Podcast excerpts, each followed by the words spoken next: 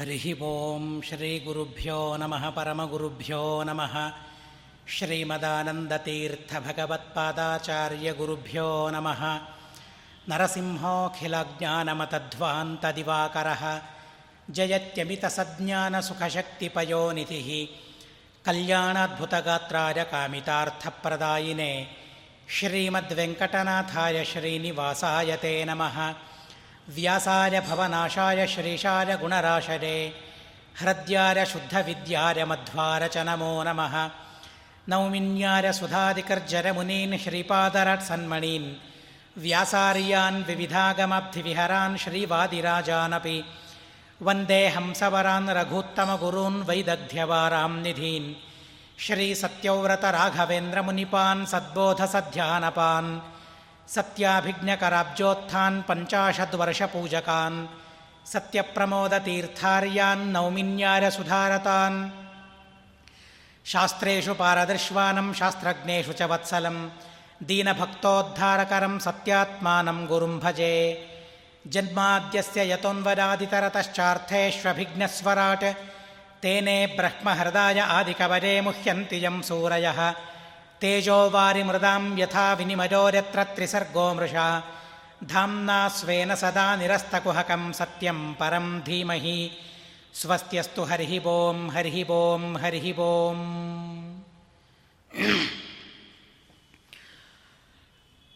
ಪ್ರಸ್ತುತ ವ್ಯಾಸರಾಜ ಮಠಾಧೀಶರಾದ ವಿದ್ಯಾಶ ವಿದ್ಯಾಶ್ರೀಶತೀರ್ಥ ಶ್ರೀಪಾದಂಗಳವರಿಗೆ ನನ್ನ ಶಿರಸಾಷ್ಟಾಂಗ ಪ್ರಣಾಮಗಳನ್ನು ಸಮರ್ಪಣೆ ಮಾಡ್ತಾ ಭಾಗವತದಲ್ಲಿ ಬರುವ ಶ್ರುತಿಗೀತೆಯನ್ನು ನಾವು ವಿಚಾರ ಮಾಡೋದಕ್ಕಾಗಿ ಇಲ್ಲಿ ಸೇರಿದ್ದೇವೆ.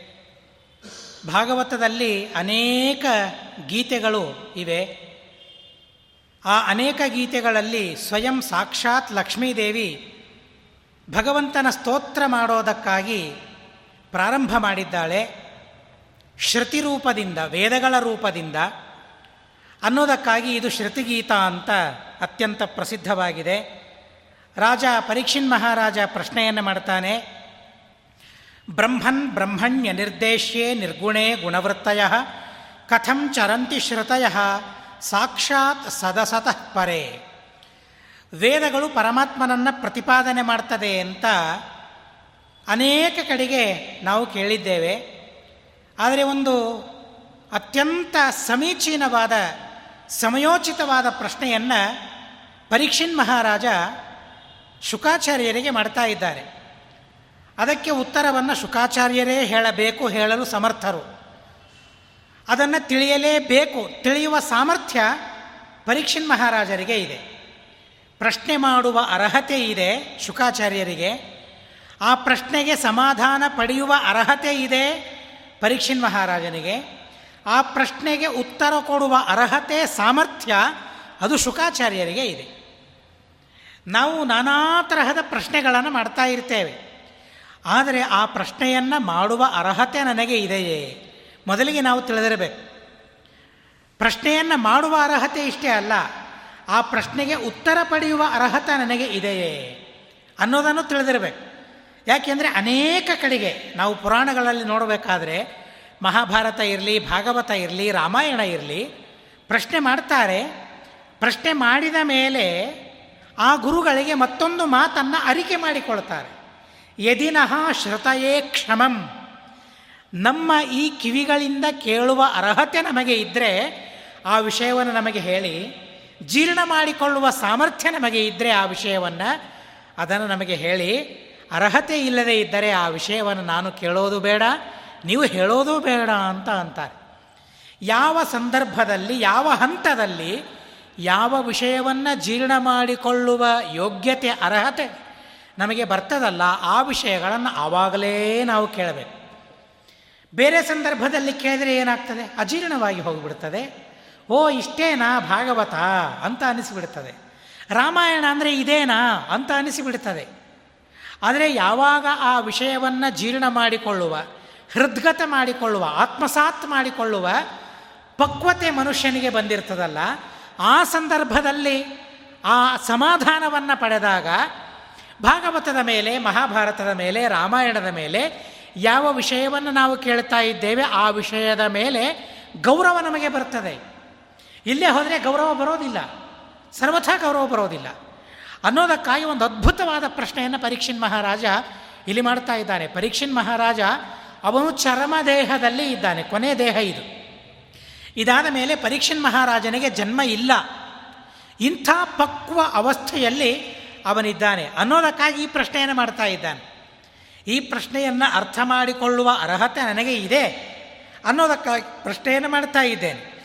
ಆದರೂ ಗುರುಗಳಿಗೆ ಕೇಳುವ ಪದ್ಧತಿ ಇದು. ನಾನು ಈ ಪ್ರಶ್ನೆಯನ್ನು ಮಾಡಿದ್ದೇನೆ ಅಂತ ಕೂಡಲೇ ಉತ್ತರ ಕೊಡಲೇಬೇಕು ಅಂತ ಏನು ನಿಯಮ ಇಲ್ಲ. ನನ್ನ ಪಕ್ವತೆಯನ್ನು ನೋಡಿ.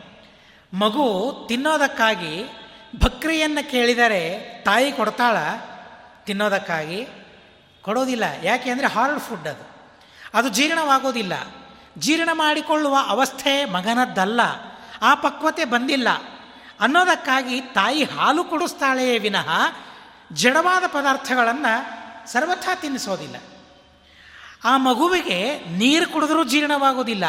ಅಂಥ ಅವಸ್ಥೆ ಅದು. ಅನ್ನೋದಕ್ಕಾಗಿ ಕೇವಲ ತಾಯಿಯ ಹಾಲನ್ನು ಮಾತ್ರ ಜೀರ್ಣ ಮಾಡಿಕೊಳ್ಳುವ ಅವಸ್ಥೆ ಅವನಿಗೆ ಇದೆ. ಅನ್ನೋದಕ್ಕಾಗಿ ತಾಯಿ ತನ್ನ ಹಾಲನ್ನು ಮಾತ್ರ ಉಣಿಸ್ತಾಳೆ.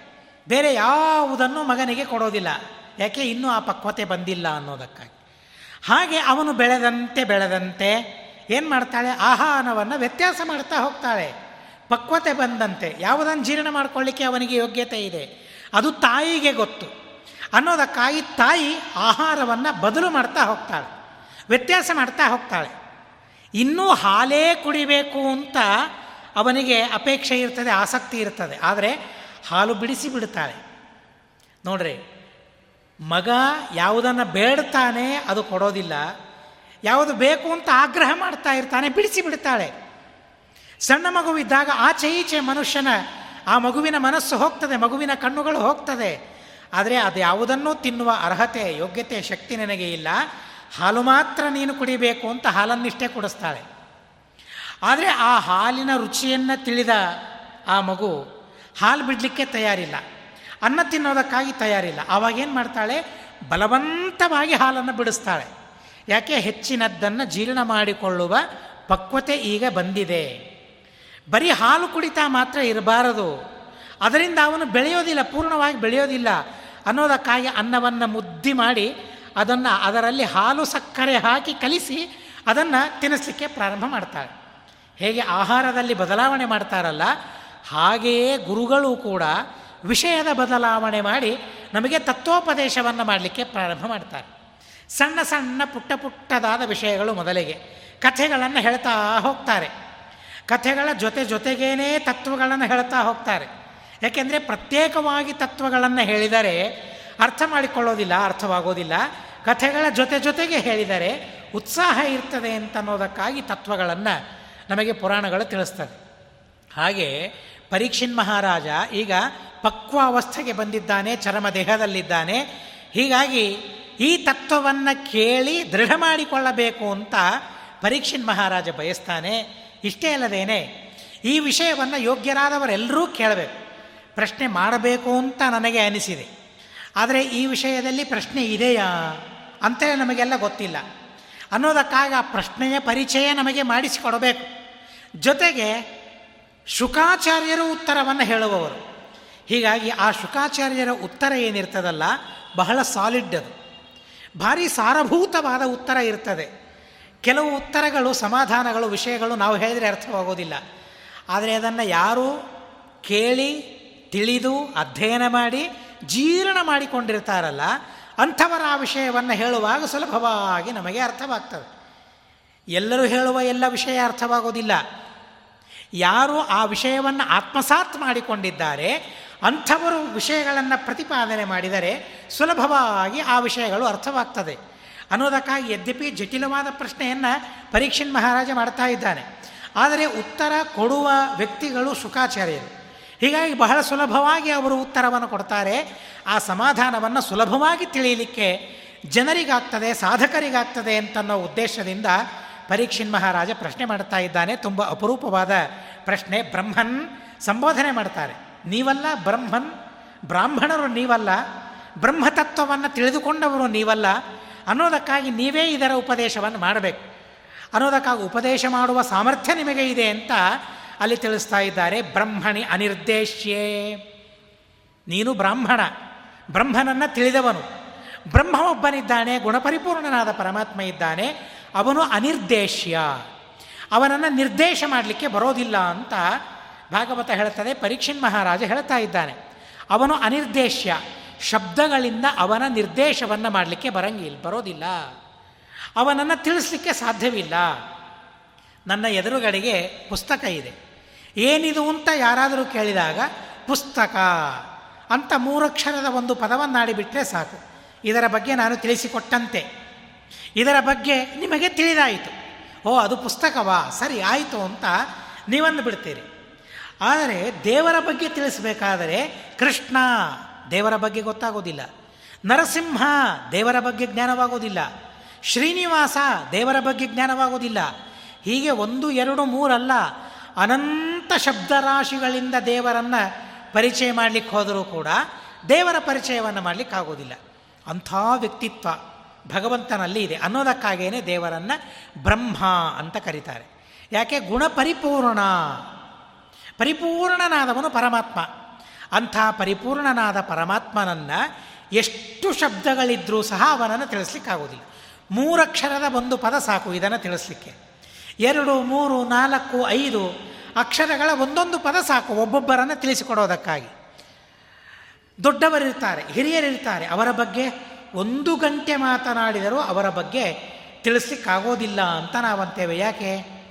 ಅಂದರೆ ಅಷ್ಟು ಮಹಿಮೆಯನ್ನು ಅವರು ಪಡೆದಿದ್ದಾರೆ, ಅಷ್ಟು ಕೀರ್ತಿಯನ್ನು ಅವರು ಪಡೆದಿದ್ದಾರೆ, ಅಷ್ಟು ಕೆಲಸ ಮಾಡಿದ್ದಾರೆ ಅವರು. ಯಾರು ಬಹಳ ಕೆಲಸ ಮಾಡಿದ್ದಾರಲ್ಲ, ಅವರನ್ನು ಒಂದು ಹದಿನೈದು ನಿಮಿಷದಲ್ಲಿ ಅವರ ಬಗ್ಗೆ ಪರಿಚಯ ಮಾಡಿಸಿ ಅಂತಂದರೆ ನಮಗಾಗೋದಿಲ್ಲ. ಆದರೆ ಅನಿವಾರ್ಯ ಗಂಟೆ ಗಂಟೆಗಳಾದರೂ ಅವರನ್ನು ಪರಿಚಯ ಮಾಡಿಸ್ಲಿಕ್ಕೆ ಸಾಧ್ಯವಿಲ್ಲ. ಆದರೆ ಅನಿವಾರ್ಯ ಅಂತ ಅನ್ನೋದಕ್ಕಾಗಿ ಹದಿನೈದು ನಿಮಿಷದಲ್ಲಿ ನಾನು ಪರಿಚಯ ಮಾಡಿಸ್ತೇನೆ ಅಂತ ಅತೀ ಪ್ರಧಾನವಾದ ಕಾರ್ಯಗಳನ್ನು ಮಾತ್ರ ಹೇಳಿ ಆ ವ್ಯಕ್ತಿಯ ಪರಿಚಯವನ್ನು ನಾವು ಮಾಡಿಸ್ತೇವೆ. ಹಾಗೆ ಪರಮಾತ್ಮನ ಪರಿಚಯ ಮಾಡಿಸೋದಕ್ಕಾಗಿ ಕುಳಿತರೆ ಅನಂತ ಶಬ್ದರಾಶಿಗಳನ್ನು ಉಪಯೋಗಿಸಿದರೂ ಸಹ ದೇವರನ್ನು ನಾವು ತಿಳಿಸ್ಲಿಕ್ಕೆ ಸಾಧ್ಯವಾಗೋದಿಲ್ಲ ಅನ್ನೋದಕ್ಕಾಗಿ ಪರಮಾತ್ಮನನ್ನು ಅವನು ವೇದಾತೀತ, ಅವನು ಪರಮಾತ್ಮ. ವೇದಗಳಿಂದ ದೇವರನ್ನು ಪೂರ್ಣವಾಗಿ ತಿಳಿಲಿಕ್ಕಾಗೋದಿಲ್ಲ, ಪೂರ್ಣ ಅಲ್ಲ. ಪರಮಾತ್ಮನ ಒಂದು ಅಂಶವನ್ನೂ ತಿಳಿಸ್ಲಿಕ್ಕೆ ವೇದಗಳು ಸಮರ್ಥವಾಗೋದಿಲ್ಲ. ವೇದಾಭಿಮಾನಿನಿಯಾದ ಲಕ್ಷ್ಮೀದೇವಿಗೂ ಆ ಸಾಮರ್ಥ್ಯ ಇಲ್ಲ ಅಂತ ಶಾಸ್ತ್ರ ನಮಗೆ ಹೇಳ್ತದೆ. ಇಂಥ ಮಹಿಮಾ ಸಂಪನ್ನನಾಗಿದ್ದಾನೆ ಪರಮಾತ್ಮ. ಅವನು ಬ್ರಹ್ಮನಾಗಿದ್ದಾನೆ, ಗುಣಗಳಿಂದ ಪರಿಪೂರ್ಣನಾಗಿದ್ದಾನೆ. ಆದರೆ ಅನಿರ್ದೇಶ್ಯ. ನಿರ್ದೇಶ ಮಾಡಲಿಕ್ಕಾಗೋದಿಲ್ಲ, ನಿರ್ದೇಶನ ಮಾಡಲಿಕ್ಕಾಗೋದಿಲ್ಲ, ಶಬ್ದಗಳಿಂದ ದೇವರನ್ನು ತಿಳಿಸ್ಲಿಕ್ಕಾಗೋದಿಲ್ಲ ಅಂತ ಇಷ್ಟು ಹೇಳಿದರು. ಆದರೆ ಮುಂದೆ ಬಹಳ ಮಜವಾದ ಮಾತುಗಳಿವೆ, ಗಮ್ಮತ್ತಾದ ಮಾತುಗಳಿವೆ. ನಿರ್ಗುಣೆ, ದೇವರು ನಿರ್ಗುಣ ಅಂತ ಹೇಳಿಬಿಟ್ಟು ಮೊದಲಿಗೆ ಬ್ರಹ್ಮ ಅಂತ ಅಂತಾರೆ, ಆಮೇಲೆ ನಿರ್ಗುಣ ಅಂತ ಅಂತಾರೆ, ಅಲ್ಲಿಯೇ ವಿರೋಧ ಇದೆ ನೋಡಿ. ಬ್ರಹ್ಮ ಅಂದರೆ ಏನು? ಬ್ರಹ, ಬ್ರಹಿ, ವೃದ್ಧವು. ವೃದ್ಧಿಯನ್ನು ಪಡೆದ ವ್ಯಕ್ತಿಗೆ ಬ್ರಹ್ಮ ಅಂತ ಕರೀತಾರೆ. ಅಭಿವೃದ್ಧನಾದ ವ್ಯಕ್ತಿಯನ್ನು, ತುಂಬಿಕೊಂಡ ವ್ಯಕ್ತಿ. ತುಂಬಿಕೊಳ್ಳಬೇಕಾದದ್ದು ಏನೂ ಇಲ್ಲ. ಪೂರ್ಣ ತುಂಬಿದ ವ್ಯಕ್ತಿ, ಅನಾದಿ ಕಾಲದಿಂದ ಅನಂತ ಕಾಲದವರೆಗೆ ಯಾವ ವ್ಯಕ್ತಿ ತುಂಬಿ ಇದ್ದಾನೆ, ಅಂಥ ವ್ಯಕ್ತಿಯನ್ನು ಕರೆಯುವ ಶಬ್ದ ಬ್ರಹ್ಮ ಅಂತನೋ ಶಬ್ದ. ಹಾಗೆ ಅಂದರೆ ಏನರ್ಥ? ಗುಣಪರಿಪೂರ್ಣ ಅನ್ನೋ ಅರ್ಥವನ್ನು ತಿಳಿಸಿದರು. ಆದರೆ ಮುಂದೆ ಅಂತಾರೆ ನಿರ್ಗುಣೆ. ಪರಮಾತ್ಮ ನಿರ್ಗುಣ ಅಂತ ಎಲ್ಲ ಕರೀತದೆ. ಅಂಥ ನಿರ್ಗುಣನಾದ ಪರಮಾತ್ಮನನ್ನು ಗುಣವೃತ್ತಯ. ಗುಣಗಳನ್ನು ಹೇಳಿಕೊಡುವ ವೇದ ನಿರ್ಗುಣನಾದ ಬ್ರಹ್ಮನನ್ನು ಹೇಗೆ ತಿಳಿಸಿಕೊಡ್ತದೆ? ತುಂಬ ಸೂಕ್ಷ್ಮವಾದ ಪ್ರಶ್ನೆ. ಸಾಮಾನ್ಯವಾಗಿ ನಾವೆಲ್ಲ ಏನು ತಿಳಿದಿರ್ತೇವೆ? ನಿರ್ಗುಣ ನಿರ್ಗುಣ, ನಿರಾಕಾರ ನಿರಾಕಾರ ಅಂತ ದೇವರನ್ನು ಕರೆದಿರ್ತಾರೆ. ಏನು ನಿರ್ಗುಣ ಅಂದರೆ ಏನು ದೇವರಿಗೆ? ದೇವರಲ್ಲಿ ಯಾವ ಗುಣಗಳು ಇಲ್ಲ, ಜ್ಞಾನ ಇಲ್ಲ. ನಾನೇ ಒಳ್ಳೆಯವನಲ್ಲ.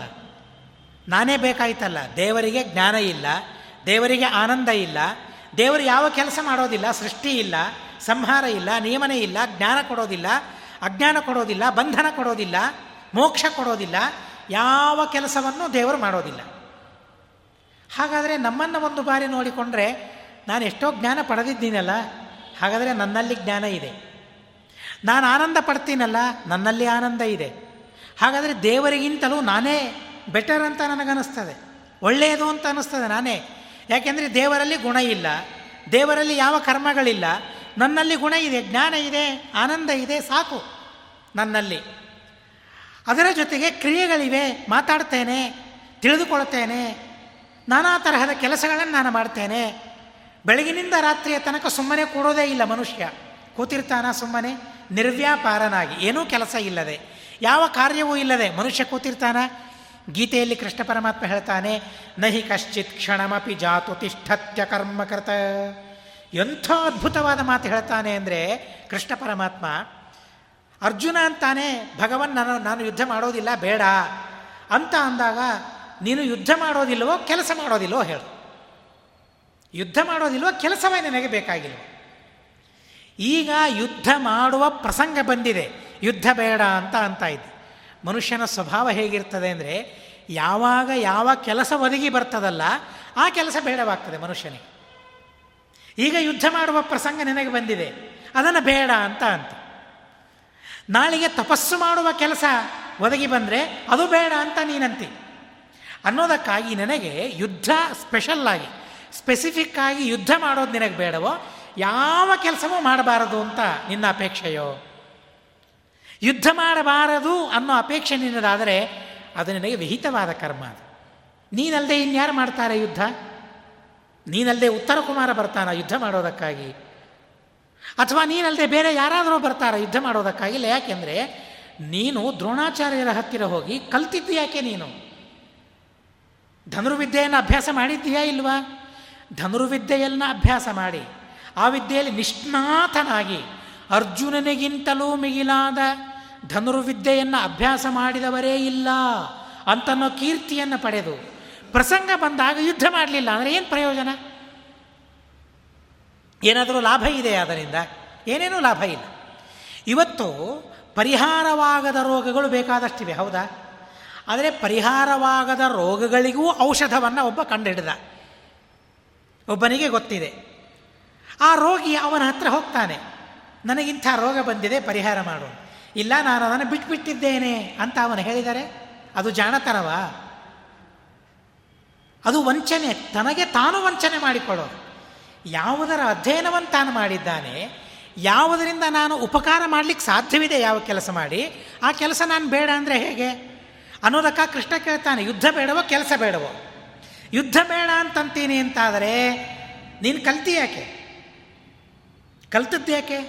ನೀನು ಕ್ಷತ್ರಿಯನಾಗಿದ್ದಿ ಯಾಕೆ? ಕ್ಷತ್ರಿಯನಾಗಿದ್ದಿ, ಯುದ್ಧವನ್ನು ಕಲಿತಿದ್ದಿ, ಯುದ್ಧ ಮಾಡಲೇಬೇಕು.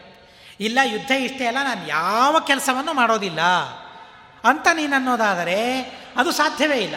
ನಹಿ ಕಶ್ಚಿತ್ ಕ್ಷಣಮಪಿ ಜಾತು ತಿಷ್ಠತ್ಯ ಕರ್ಮಕೃತ ಇಪ್ಪತ್ನಾಲ್ಕು ಗಂಟೆಯಲ್ಲಿ ಒಂದು ಕ್ಷಣವೂ ಕರ್ಮವನ್ನು ಮಾಡದೆ ಒಬ್ಬ ಪುರುಷ ಇಲ್ಲ. ಯಾವ ಕ್ಷಣದಲ್ಲಿ ಕರ್ಮವಾಗೋದಿಲ್ಲ ಹೇಳಿ. ನೈಷ್ಕರ್ಮ್ಯಾವಸ್ಥೆ ಕರ್ಮ ಮಾಡದಿರುವ ಅವಸ್ಥೆ ಯಾವ ಕ್ಷಣ ಇದೆ ಹೇಳಿ. ಮಲ್ಕೊಳ್ತೇವೆ. ಭಾರಿ ಗಾಢ ನಿದ್ರೆ ಅಂತ ಅಂತೇವೆ. ಆದರೂ ಶ್ವಾಸೋಚ್ಛ್ವಾಸವನ್ನು ಮಾಡ್ತಾ ಇರ್ತೇವೆ. ಬರೀ ಶ್ವಾಸೋಚ್ಛ್ವಾಸ ಅಲ್ಲ, ನಮಗೆ ಗೊತ್ತಿಲ್ಲದೇನೆ ಕೈಕಾಲುಗಳನ್ನು ಆಚೆ ಈಚೆ ಹಾಕ್ತಾ ಇರ್ತೇವೆ. ನಮಗೆ ಗೊತ್ತಾಗೋದಿಲ್ಲ. ಬೆಳಗ್ಗೆ ಎದ್ದ ಮೇಲೆ ತಾಯಿ ಹೇಳ್ತಾಳೆ, ಯಾಕಪ್ಪ, ಅಷ್ಟು ಬಾರಿ ನನ್ನ ಮೇಲೆ ಕಾಲು ಹಾಕಿದಿ? ಪಕ್ಕದಲ್ಲಿರುವ ತಾಯಿ ಹೇಳ್ತಾಳೆ, ತಂದೆ ಹೇಳ್ತಾನೆ, ಹಾಗಾದರೆ ಕೈಕಾಲುಗಳನ್ನು ಅವರ ಮೇಲೆ ಹಾಕಿದ್ದು ನನಗೆ ಗೊತ್ತಿದೆಯಾ? ನನಗೆ ಗೊತ್ತಿಲ್ಲ. ಕೆಲಸ ನಡೀತಾ ಇದೆ. ಕರ್ಮ ಮಾಡ್ತಾ ಇದ್ದಾನೆ. ಆದರೆ ನನಗೆ ಗೊತ್ತಿಲ್ಲ. ಶ್ವಾಸೋಚ್ಛ್ವಾಸ ಅಂತೂ ನಿರಂತರವಾಗಿ ನಡೀತಾ ಇರ್ತದೆ. ಅನ್ನೋದಕ್ಕೆ ಕೃಷ್ಣ ಹೇಳ್ತಾನೆ, ಕೆಲಸ ಮಾಡದೇ ಇರಲಿಕ್ಕೆ ಸಾಧ್ಯವೇ ಇಲ್ಲ. ಏನಾದರೂ ಒಂದು ಕೆಲಸವನ್ನು ಮಾಡಲೇಬೇಕು ನೀನು. ಹಾಗಾದರೆ ಯಾವುದು ನಿನಗೆ ಉಚಿತ, ಯಾವುದು ನಿನಗೆ ಮಾಡಲಿಕ್ಕೆ ಬರ್ತದೆ, ಯಾವುದನ್ನು ಮಾಡುವಂಥ ಗುರುಗಳು ಹೇಳಿದ್ದಾರೆ, ದೇವರೇ ಹೇಳಿದ್ದಾರೆ, ಅಂಥ ಕೆಲಸವನ್ನು ನೀನು ಮಾಡಲೇಬೇಕಲ್ಲ. ಕರ್ಮದಿಂದ ತಪ್ಪಿಸಿಕೊಳ್ಳಿಕ್ಕೆ ಯಾರಿಂದಾದರೂ ಸಾಧ್ಯವಿದೆಯಾ? ಯಾರಿಂದಲೂ ಸಾಧ್ಯವಿಲ್ಲ. ಸಾಮಾನ್ಯ ಜೀವನು ಕರ್ಮ ಮಾಡದೇ ಇರಲಿಕ್ಕೆ ಸಾಧ್ಯವಿಲ್ಲ ಅಂದಮೇಲೆ ಅವನು ದೇವರೇ ಅವನು, ಸರ್ವೋತ್ತಮ. ಕೆಲಸ ಮಾಡದೇ ಇರಲಿಕ್ಕೆ ಸಾಧ್ಯವಿದೆಯಾ ದೇವರು, ಪರಮಾತ್ಮ? ನಿಷ್ಕ್ರಿಯ ಅಂತ ದೇವರನ್ನು ಕರೀಲಿಕ್ಕೆ ಸಾಧ್ಯವಿದೆಯಾ? ಒಪ್ಪಲಿಕ್ಕೆ ಸಾಧ್ಯವಿದೆಯಾ? ಯಾವ ಕರ್ಮವನ್ನು ದೇವರು ಮಾಡೋದಿಲ್ಲ, ಏನೋ ಗುಣ ದೇವರಲ್ಲಿಲ್ಲ. ಅಂತಂದರೆ ಅದು ಮನಸ್ಸಿಗೆ ಒಪ್ಪಿಗೆ ಆಗ್ತದ ಯಾರಿಗಾದರೂ? ದೇವರಿಗಿಂತಲೂ ನಾನೇ ಬೇಕಾಯ್ತಲ್ಲ? ಜ್ಞಾನ ಇದೆ, ಆನಂದ ಇದೆ, ಬೇಕಾದಷ್ಟು ಗುಣಗಳಿವೆ. ದಾನ ಮಾಡಬೇಕು ಅನ್ನಿಸ್ತದೆ, ಧರ್ಮ ಮಾಡಬೇಕು ಅನ್ನಿಸ್ತದೆ, ಪರೋಪಕಾರ ಮಾಡಬೇಕು ಅಂತ ಅನ್ನಿಸ್ತದೆ. ಇನ್ನೊಬ್ಬರಿಗೆ ಆನಂದವಾದರೆ ನೋಡಬೇಕು ಅಂತ ಅನ್ನಿಸ್ತದೆ. ಇಷ್ಟೆಲ್ಲ ಗುಣಗಳು ನನ್ನಲ್ಲಿದೆಯಲ್ಲ ಹಾಗಾದರೆ ದೇವರಿಗಿಂತಲೂ ನಾನೇ ಬೇಕು. ಯಾಕೆ ದೇವರು ಬೇಕು? ಅನ್ನೋ ಬೇಸರ ದೇವರ ಬಗ್ಗೆ ಮೂಡೋದಿಲ್ವಾ? ಅನ್ನೋದಕ್ಕಾಗಿ ಈ ಪ್ರಶ್ನೆಯನ್ನು ಮಾಡ್ತಾ ಇದ್ದಾರೆ. ದೇವರನ್ನು ನಿರ್ಗುಣ ಅಂತ ಕರೀತಾರೆ. ನಿರ್ಗುಣನಾದ ದೇವರನ್ನು ಗುಣಗಳನ್ನು ಹೇಳಿಕೊಡುವ ವೇದಗಳು. ಹೇಗೆ ದೇವರನ್ನು ತಿಳಿಸ್ಲಿಕ್ಕೆ ಸಾಧ್ಯ? ನೋಡಿರಿ ಎಷ್ಟು ವಿಚಿತ್ರವಾದ ಮಾತುಗಳಿದು ಅನ್ನೋದಕ್ಕಾಗಿ ಅದನ್ನು ನನಗೆ ನೀವು ತಿಳಿಸಲೇಬೇಕು ಈಗ. ಅದನ್ನು ನಾನು ತಿಳಿಯಲೇಬೇಕು. ಯಾಕೆಂದರೆ ಅದನ್ನು ತಿಳಿಯದೇ ಇದ್ದರೆ ಮೋಕ್ಷ ಇಲ್ಲ. ಅನ್ನೋದಕ್ಕಾಗಿ ಆ ವಿಷಯವನ್ನು ನೀವು ನಮಗೆ ಹೇಳಬೇಕು ಅಂತ ಪ್ರಾರ್ಥನೆ ಮಾಡ್ತಾರೆ. ತುಂಬ ಅದ್ಭುತವಾಗಿರತಕ್ಕಂತಹ ಪ್ರಶ್ನೆ. ಆ ಪ್ರಶ್ನೆಯನ್ನು ಮಾಡಿದಾಗ ಶುಕಾಚಾರ್ಯರು ಉತ್ತರ ಕೊಡ್ತಾರೆ ಮೊಟ್ಟ ಮೊದಲಿಗೆ. ಬುದ್ಧೀಂದ್ರಿಯ ಮನಃ ಪ್ರಾಣಾನ್ ಜನಾನಾಮಸೃಜತ್ ಪ್ರಭು ಮಾತ್ರಾರ್ಥಂಚ ಭವಾರ್ಥಂಚ ಆತ್ಮನೇ ಕಲ್ಪನಾಯಚ ಯಾರಂದರು ದೇವರು ನಿರ್ಗುಣ ಅಂತ? ಯಾರಂದ್ರು ದೇವರು ನಿಷ್ಕ್ರಿಯ? ಯಾವ ಕೆಲಸಗಳನ್ನು ದೇವರು ಮಾಡೋದಿಲ್ಲ ಅಂತ ಯಾರಂದ್ರು? ಅನ್ನೋದಕ್ಕಾಗಿ ದೇವರು ಮಾಡಿದ ಕೆಲಸಗಳೇನು ಅಂತ ಅನ್ನೋದನ್ನು ಇಲ್ಲಿ ನಮಗೆ ತಿಳಿಸ್ತಾರೆ. ದೇವರಲ್ಲಿರುವ ಗುಣಗಳೇನು ಅಂತ ಅನ್ನೋದನ್ನು ಪ್ರಸ್ತುತ ಇಲ್ಲಿ ನಮಗೆ ತಿಳಿಸ್ತಾ ಇದ್ದಾರೆ. ದೇವರೇನು ಕೆಲಸ ಮಾಡ್ತಾನೆ? ನಿಷ್ಕ್ರಿಯ ನಿಷ್ಕ್ರಿಯ ಅಲ್ಲ ದೇವರು. ಯಾಕೆ ಅಂದರೆ ನಮಗೆ ಬುದ್ಧಿಯನ್ನು ಕೊಟ್ಟದ್ದು ದೇವರು. ನಮಗೆ ಇಂದ್ರಿಯಗಳನ್ನು ಕೊಟ್ಟದ್ದು ದೇವರು. ನಮಗೆ ಮನಸ್ಸನ್ನು ಕೊಟ್ಟದ್ದು ದೇವರು, ನಮಗೆ ಪ್ರಾಣಗಳನ್ನು ಕೊಟ್ಟದ್ದು ದೇವರು. ಜನರಿಗೆಲ್ಲ ಎಲ್ಲ ಜೀವರಾಶಿಗಳಿಗೆ ಜನಾನಾಂ ಅಸೃಜತ್ ವಿಭುಹು, ಸರ್ವಸಮರ್ಥನಾದ ಪರಮಾತ್ಮ. ಏನು ಕೊಡ್ಲಿಕ್ಕೆ ಸಾಧ್ಯವಿಲ್ಲ ದೇವರಿಗೆ? ಯಾವುದನ್ನು ಸೃಷ್ಟಿ ಮಾಡಲು ಬರುವುದಿಲ್ಲ, ಯಾವ ಕೆಲಸ ಮಾಡಲಿಕ್ಕೆ ಬರೋದಿಲ್ಲ ಅಂತ ದೇವರನ್ನು ನಿಷ್ಕ್ರಿಯ ಅಂತ ನೀವು ಕರಿತಾ ಇದ್ದೀರಿ. ನೋಡಿ, ಶುಕಾಚಾರ್ಯರು ಹೇಗೆ ಹೇಳ್ತಾ ಇದ್ದಾರೆ. ದೇವರು ನಿರ್ಗುಣ, ನಿಷ್ಕ್ರಿಯ, ಅಂಥ ದೇವರನ್ನು ವೇದಗಳು ಹೇಗೆ ಸ್ತೋತ್ರ ಮಾಡ್ತವೆ ಅಂತ ನೀನು ಪ್ರಶ್ನೆ ಮಾಡಿದೆಯಲ್ಲ ಪರೀಕ್ಷಿತ, ದೇವರೇ ನಮಗೆ ಬುದ್ಧಿಯನ್ನು ಕೊಡೋದು. ದೇವರೇ ನಮಗೆ ಇಂದ್ರಿಯಗಳನ್ನು, ಮನಸ್ಸನ್ನು, ಪ್ರಾಣಗಳನ್ನು ಕೊಡೋದು. ಕೊಡ್ತಾನೆ ಅಂದರೆ ಅವನು ವಿಭು, ಸಮರ್ಥನಾಗಿದ್ದಾನೆ, ಕೊಡುವ ಸಾಮರ್ಥ್ಯ ದೇವರಿಗೆ ಇದೆ. ಯಾಕೆ ಕೊಟ್ಟಿದ್ದಾನೆ ಪರಮಾತ್ಮ? ದೇವರು ನಮಗೆ ಬುದ್ಧಿಯನ್ನು ಕೊಟ್ಟಿದ್ದಾನೆ, ಮನಸ್ಸನ್ನು ಕೊಟ್ಟಿದ್ದಾನೆ, ಇಂದ್ರಿಯಗಳನ್ನು ಕೊಟ್ಟಿದ್ದಾನೆ, ಪ್ರಾಣಗಳನ್ನು ಕೊಟ್ಟಿದ್ದಾನೆ. ಇವುಗಳನ್ನು ಯಾಕೆ ದೇವರು ಸೃಷ್ಟಿ ಮಾಡಿದ್ದಾನೆ? ಎಂಥ ಸುಂದರವಾದ ಮಾತು ಹೇಳ್ತಾರೆ ಶುಕಾಚಾರ್ಯರು ಅಂತಂದರೆ ಮಾತ್ರಾರ್ಥಂಚ ಭವಾರ್ಥಂಚ ಆತ್ಮನೇ ಕಲ್ಪನಾಯ ಚ. ತುಂಬ ಅಪರೂಪವಾದ ಮಾತುಗಳಿವೆಲ್ಲ. ಬುದ್ಧಿ ಇದೆ, ಎಲ್ಲೆಲ್ಲೋ ಉಪಯೋಗಿಸ್ತೇವೆ. ಇಂದ್ರಿಯಗಳಿವೆ, ಎಲ್ಲೆಲ್ಲೋ ಉಪಯೋಗಿಸ್ತೇವೆ. ಪ್ರಾಣಗಳಿವೆ, ಯಾವುದಕ್ಕಾಗಿಯೂ ಉಪಯೋಗಿಸ್ತೇವೆ ಅವುಗಳನ್ನು. ಮನಸ್ಸಿದೆ, ಏನೇನೋ ಆಲೋಚನೆ ಮಾಡ್ತೇವೆ. ಆದರೆ ಇವುಗಳಿದ್ದದ್ದು ಯಾಕೆ? ದೇವರು ಸೃಷ್ಟಿ ಮಾಡಿದ್ದು ಯಾಕೆ? ಅಂದರೆ ಇದರಿಂದ ಎರಡು ಕೆಲಸಗಳಾಗ್ತದೆ. ಎರಡಕ್ಕಾಗಿ ದೇವರು ಸೃಷ್ಟಿ ಮಾಡಿದ್ದಾನೆ. ಮಾತ್ರಾರ್ಥಂಚ ಭವಾರ್ಥಂಚ. ಭೋಗ ಮಾಡೋದಕ್ಕಾಗಿಯೂ ಸೃಷ್ಟಿ ಮಾಡಿದ್ದಾನೆ. ಏನೂ ತಿನ್ನಲಿಲ್ಲ ಅಂತ ಅಂದರೆ ಹೇಗೆ? ಮನುಷ್ಯ ಬದುಕೋದು ಹೇಗೆ? ಮನುಷ್ಯ ಕೆಲಸ ಮಾಡೋದು ಹೇಗೆ? ಸಾಧನೆ ಮಾಡೋದು ಹೇಗೆ? ಅನ್ನೋದಕ್ಕಾಗಿ ತಿನ್ನೋದು ಬೇಕು ಮನುಷ್ಯನಿಗೆ. ತಿನ್ನಬೇಕು ಮನುಷ್ಯ. ಭೋಗ ಮಾಡಬೇಕು ಮನುಷ್ಯ. ಭೋಗ ಮಾಡಬಾರದು ಅಂತ ಅಲ್ಲ, ಆದರೆ ಅದೇ ಜೀವನವಾಗಬಾರದು. ಭೋಗವೇ ಜೀವನವಾಗಬಾರದು ಅನ್ನೋದಕ್ಕಾಗಿ ಭರ್ತೃಹರಿ ಸುಭಾಷಿತದಲ್ಲಿ ಹೇಳ್ತಾನೆ, ಭೋಗ ಎಷ್ಟು ಬೇಕು ಅಷ್ಟು ಮಾಡ್ತಾ ಇದ್ದರೆ ಅದು ನಮಗೆ ಸಹಕಾರಿಯಾಗ್ತದೆ ಆ ಭೋಗ ಮಿತಿ ಮೀರಿತು ಅಂತ ಅಂದರೆ ಅದು ರೋಗವಾಗ್ತದೆ. ಭೋಗವೇ ರೋಗವಾಗ್ತದೆ. ಯಾವಾಗ? ಮಿತಿ ಮೀರಿದಾಗ. ಅದೇ ಭೋಗವೇ ಆರೋಗ್ಯವಾಗ್ತದೆ. ಯಾಗ, ಯಾವಾಗ? ಮಿತಿಯಲ್ಲಿದ್ದಾಗ. ಭೋಗ ಮಿತಿಯಲ್ಲಿದ್ದಾಗ ಆರೋಗ್ಯ, ಭೋಗ ಮಿತಿ ಮೀರಿದರೆ ಅದೇ ರೋಗ. ಬೇರೆ ಏನಲ್ಲ. ಅನ್ನೋದಕ್ಕ ಕವಿ ಹೇಳಿದ ಭೋಗೆ ರೋಗ ಭಯಂ. ಸ್ವಲ್ಪ ಒಂದು ಹೆಚ್ಚು ತಿನ್ನಬೇಕು ಅಂತ ಅಂದರೆ ರೋಗ ಭಯ ಮನುಷ್ಯನಿಗೆ ಬೇಡಪ್ಪ, ಹೆಚ್ಚು ಬೇಡ ಅಂತ ಮನುಷ್ಯ ಅಂತಾನೆ. ಅನ್ನೋದಕ್ಕಾಗಿ ಭಗವಂತ ಇಂದ್ರಿಯಗಳನ್ನು ಸೃಷ್ಟಿ ಮಾಡಿದ್ದಾನೆ. ಮನಸ್ಸನ್ನು ಕೊಟ್ಟಿದ್ದಾನೆ, ಪ್ರಾಣಗಳನ್ನು ಕೊಟ್ಟಿದ್ದಾನೆ, ಬುದ್ಧಿಯನ್ನು ಕೊಟ್ಟಿದ್ದಾನೆ. ಯಾಕೆ ಅಂದರೆ ಭೋಗ ಮಾಡೋದಕ್ಕಾಗಿ. ಬುದ್ಧಿಯನ್ನು ಕೊಟ್ಟ ಯಾವುದಕ್ಕಾಗಿ? ಏನು ತಿನ್ನಬೇಕು, ಏನು ತಿನ್ನಬಾರದು? ಆಲೋಚನೆ ಮಾಡಬೇಕಲ್ಲ. ಬುದ್ಧಿ ಇಲ್ಲದೆ ಇದ್ದರೆ ಆಲೋಚನೆ ಮಾಡ್ತಾನೆ? ಪಶುವಿಗೆ ಆಲೋಚನೆ ಮಾಡಲಿಕ್ಕೆ ಸಾಧ್ಯವಿದೆಯಾ? ಸಾಧ್ಯವಿಲ್ಲ. ಆದರೂ ಸಹ ಪಶುಗಳು ಆಲೋಚನೆ ಮಾಡಿ ತಿಂತವೆ ತಿನ್ನಬೇಕಾದ್ರೆ ಮನುಷ್ಯನಿಗೆ ಆ ಬುದ್ಧಿ ಇಲ್ಲ. ಕಂಡ ಕಂಡದ್ದ ಪಶುಗಳ ಮುಟ್ಟಿನ ಮುಂದೆ ಇಟ್ಟರೆ ತಿನ್ನೋದಿಲ್ಲ. ಯಾವುದು ತಿನ್ನಲು ಯೋಗ್ಯ ತನಗೆ ಗೊತ್ತಿರ್ತದೆ. ಅದನ್ನು ಮಾತ್ರ ಅದು ತಿಂತದೆ. ಬುದ್ಧಿ ಉಪಯೋಗಿಸ್ತದೆ ತಿನ್ನಬೇಕಾದ್ರೆ. ತಿನ್ನಬೇಕಾದರೆ ಬುದ್ಧಿ ಉಪಯೋಗಿಸದೇ ಇದ್ದವನೆಂದರೆ ಮನುಷ್ಯ ಮಾತ್ರ. ಆದರೆ ದೇವರು ಹೇಳ್ತಾನೆ ಇದನ್ನು ಇಂದ್ರಿಯಗಳನ್ನು ಕೊಟ್ಟದ್ದು ಭೋಗ ಮಾಡೋದಕ್ಕ ಕೊಟ್ಟಿದ್ದಾನೆ. ಬುದ್ಧಿಯನ್ನು ಉಪಯೋಗಿಸಿ ಭೋಗ ಮಾಡು. ಮನಸ್ಸನ್ನು ಉಪಯೋಗಿಸಿ ಭೋಗ ಮಾಡು. ಭೋಗ ಮಾಡಬೇಕಾದ್ರೆ ಏನಿದೆ ಎಲ್ಲ ಒಳಗೆ ಹಾಕ್ಕೊಳ್ಳೋದಲ್ಲ ತಿನ್ನೋದಲ್ಲ, ಸ್ವಲ್ಪ ಬುದ್ಧಿಯನ್ನು ಉಪಯೋಗಿಸು. ಅದು ತಿನ್ನಲು ಯೋಗ್ಯವ? ನನಗೆ. ಅದರಿಂದ ನನಗೆ, ನನ್ನಲ್ಲಿ ಒಳ್ಳೆಯ ಭಾವನೆಗಳು ಬರ್ತದ? ಬರಲಿಕ್ಕೆ ಸಾಧ್ಯವಿದೆಯಾ? ಯಾಕೆಂದರೆ ನಾವು ತಿನ್ನುವ ಆಹಾರದಲ್ಲಿ ಪ್ರೀತಿ ಇರಬೇಕು. ಯಾರು ಮಾಡಿದ ಆಹಾರದಲ್ಲಿ ಪ್ರೀತಿ ಇರ್ತದೆ? ತಾಯಿ ತಯಾರು ಮಾಡಿದ ಆಹಾರದಲ್ಲಿ ಪ್ರೀತಿ ಇರ್ತದೆ. ಎಲ್ಲಿಯೋ ಹೊರಗಡೆಗೆ ದೊರೆಯುವ ಆಹಾರದಲ್ಲಿ ಪ್ರೀತಿ ಇರ್ತದೆ, ಅಲ್ಲಿ ಅಲ್ಲಿ ಹಣ ಇರ್ತದೆ ಅಷ್ಟೇ. ಅಲ್ಲಿ ವ್ಯಾಪಾರ ಇರ್ತದೆ, ಅವನ ಕಡೆಯಿಂದ ನನಗೆ ಹಣ ಬಂದರೆ ಸಾಕು. ಈ ಆಹಾರದಿಂದ ಅವನಿಗೆ ಏನಾದರೂ ನನಗೇನು? ಅಂತಾನೆ. ಆದರೆ ತಾಯಿ, ಹಾಗಲ್ಲ. ನನ್ನ ಮಗ ಗುಣವಂತನಾಗಬೇಕು, ಒಳ್ಳೆಯವನಾಗಬೇಕು. ಮಕ್ಕಳ ಮೇಲೆ, ಗಂಡನ ಮೇಲೆ ಪ್ರೀತಿಯಿಂದ, ದೇವರ ಮೇಲೆ ಭಕ್ತಿಯಿಂದ ಆ ಅನ್ನವನ್ನು ಮಾಡಿರ್ತಾಳೆ, ಆಹಾರವನ್ನು ಸಿದ್ಧಪಡಿಸಿರ್ತಾಳೆ. ಅದನ್ನು ಆಲೋಚನೆ ಮಾಡು ಅಂತ ಹೇಳ್ತಾರೆ. ಬುದ್ಧಿ ಮಾಡು. ಮನಸ್ಸು ಮನಸ್ಸು ಮಾಡು. ಎನ್ ಇಂಥ ವಸ್ತುವನ್ನು ತಿಂತೇನೆ ಅಂತ ಮನಸ್ಸು ಮಾಡು, ಸಂಕಲ್ಪವನ್ನು ಮಾಡು. ಇದನ್ನು ತಿನ್ನೋದಿಲ್ಲ, ಸಂಕಲ್ಪ ಮಾಡು ಅಂತ ಹೇಳ್ತಾರೆ. ಹೀಗಾಗಿ ಬುದ್ಧಿ ಬೇಕು, ಭೋಗ ಮಾಡೋದಕ್ಕಾಗಿ. ಮನಸ್ಸು ಬೇಕು, ಭೋಗ ಮಾಡೋದಕ್ಕಾಗಿ. ಇಂದ್ರಿಯಗಳು ಬೇಕು, ಭೋಗ ಮಾಡೋದಕ್ಕಾಗಿ. ಯಾವ ಇಂದ್ರಿಯಗಳಿಂದ ಎಷ್ಟು ವಿಷಯಗಳ ಭೋಗವನ್ನು ನಾನು ಮಾಡಬೇಕು? ಆ ಪರಿಜ್ಞಾನ ಮನುಷ್ಯನಿಗಿರಬೇಕು. ಹೀಗೆ ಭೋಗ ಮಾಡೋದಕ್ಕಾಗಿಯೂ ಇಂದ್ರಿಯಗಳಿವೆ ಭಗವಂತನನ್ನು ತಿಳಿಯೋದಕ್ಕಾಗಿಯೂ ಇಂದ್ರಿಯಗಳಿವೆ. ಯಾವುದಕ್ಕಾಗಿ ಹೆಚ್ಚು ಅದನ್ನು ಬಳಸಬೇಕು? ಯಾವುದಕ್ಕಾಗಿ ಹೆಚ್ಚು ಬಳಸಬೇಕು ಅದನ್ನು? ದೇವರ ಸೇವೆ ಮಾಡೋದಕ್ಕಾಗಿ ಅವುಗಳನ್ನು ಹೆಚ್ಚು ಬಳಸಬೇಕು. ಯಾಕೆಂದರೆ ಅದು ಸೃಷ್ಟವಾದದ್ದೇ, ಅವುಗಳು ಹುಟ್ಟಿಕೊಂಡದ್ದೇ ದೇವರ ಅರ್ಚನೆ ಮಾಡೋದಕ್ಕಾಗಿ ಅಂತ ಹೇಳ್ತಾರೆ. ಅದರಿಂದ ಈ ಕೆಲಸವೂ ಆಗ್ತಾ ಇದೆ. ಎರಡೂ ಕೆಲಸ ಆಗ್ತದೆ. ಎರಡೂ ಕೆಲಸ ಆದಾಗ ಈಗ ಮೊಬೈಲ್ ಇದೆ. ಅದರಿಂದ ಬೇಕಾದ ಎಲ್ಲ ಕೆಲಸಗಳಾಗ್ತದೆ ಇವತ್ತು. ಅದರಿಂದ ಆಗದೇ ಇರುವ ಕೆಲಸಗಳೇ ಇವತ್ತು ಇಲ್ಲ. ಆದರೆ ಪ್ರಧಾನ, ಅದು ಹುಟ್ಟಿಕೊಂಡದ್ದು ಯಾಕೆ? ಮೊಬೈಲ್ ಹುಟ್ಟಿಕೊಂಡದ್ದು ಯಾಕೆ? ದೂರವಾಣಿ. ದೂರದಲ್ಲಿದ್ದವರ ಜೊತೆಗೆ ಸಂಪರ್ಕ ಮಾಡಿ ಮಾತನಾಡೋದಕ್ಕಾಗಿ ತಾನೇ ಹುಟ್ಕೊಂಡ್ಬಿಟ್ಟಿದೆ ಅನ್ನೋದಕ್ಕಾಗಿ ಆ ಕೆಲಸ ಅದರಿಂದ ಹೆಚ್ಚು ಮಾಡ್ತೇವೆ.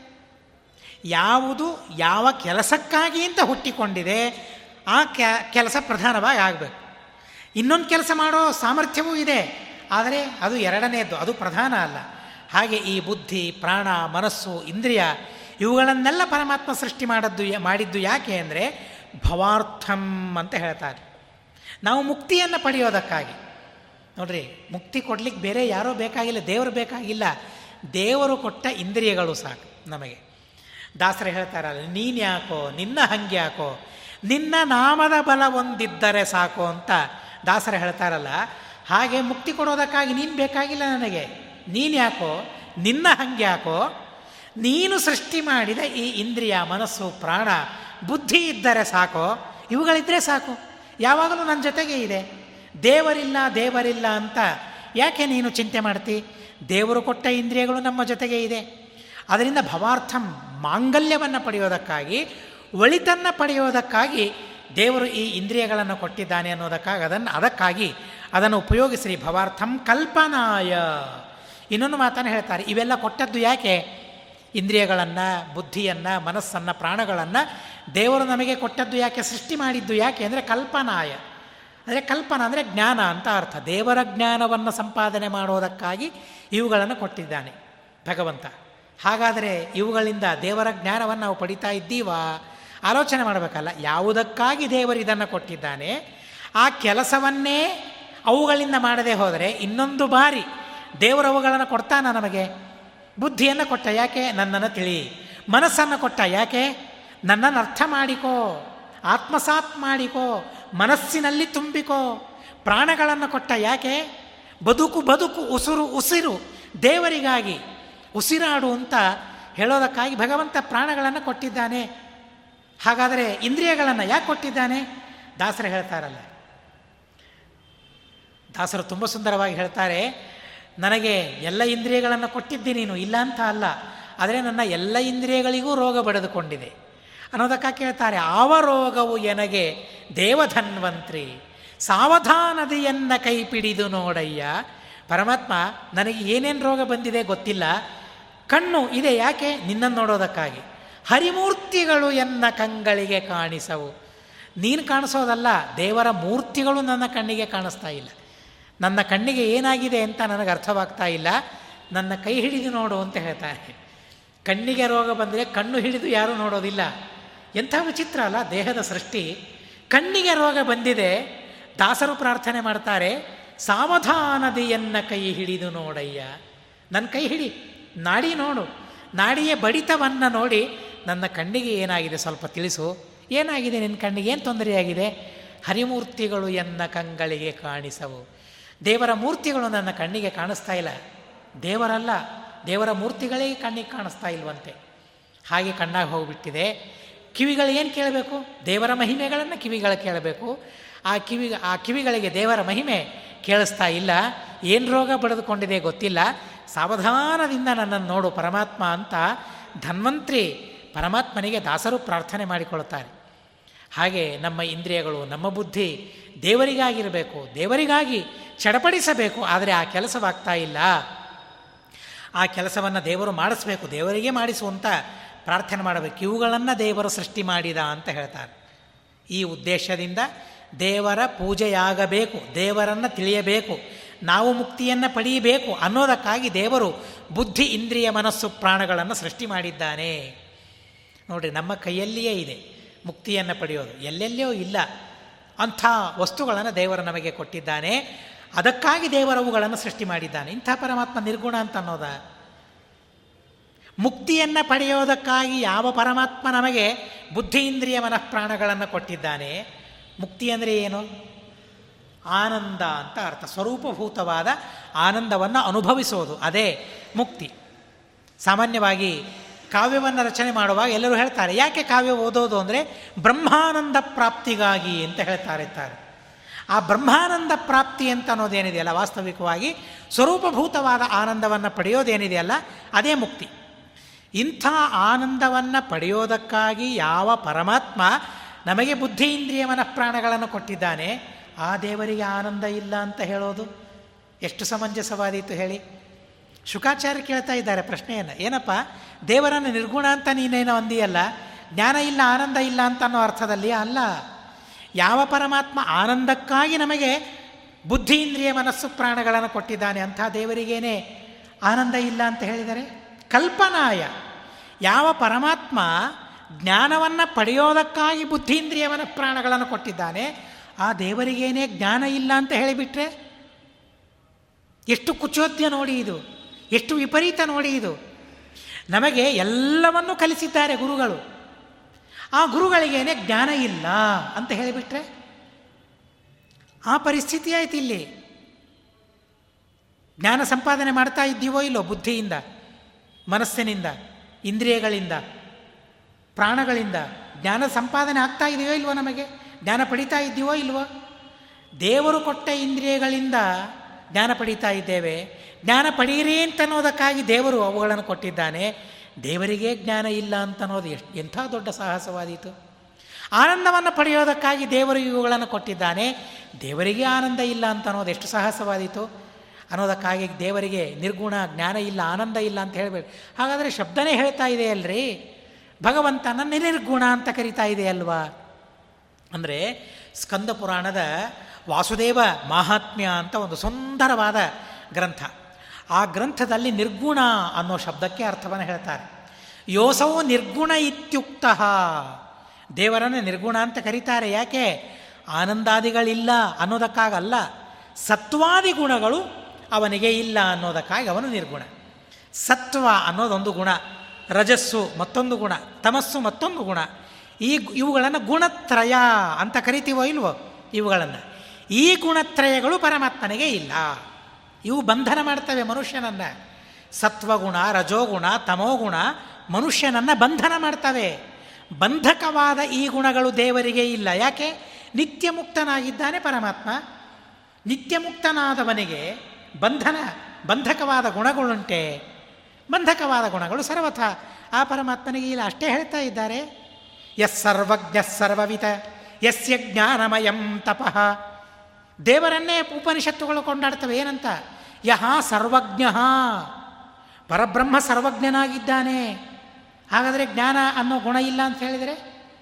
ಒಂದು ಕಡೆಗೆ ಸರ್ವಜ್ಞ ಅಂತ ಹೇಳ್ತದೆ ಮತ್ತೊಂದು ಕಡೆಗೆ ನಿರ್ಗುಣ ಅಂತ ಹೇಳ್ತದೆ ಹೇಗೆ ಅರ್ಥ ಮಾಡ್ಕೊಳ್ಬೇಕು?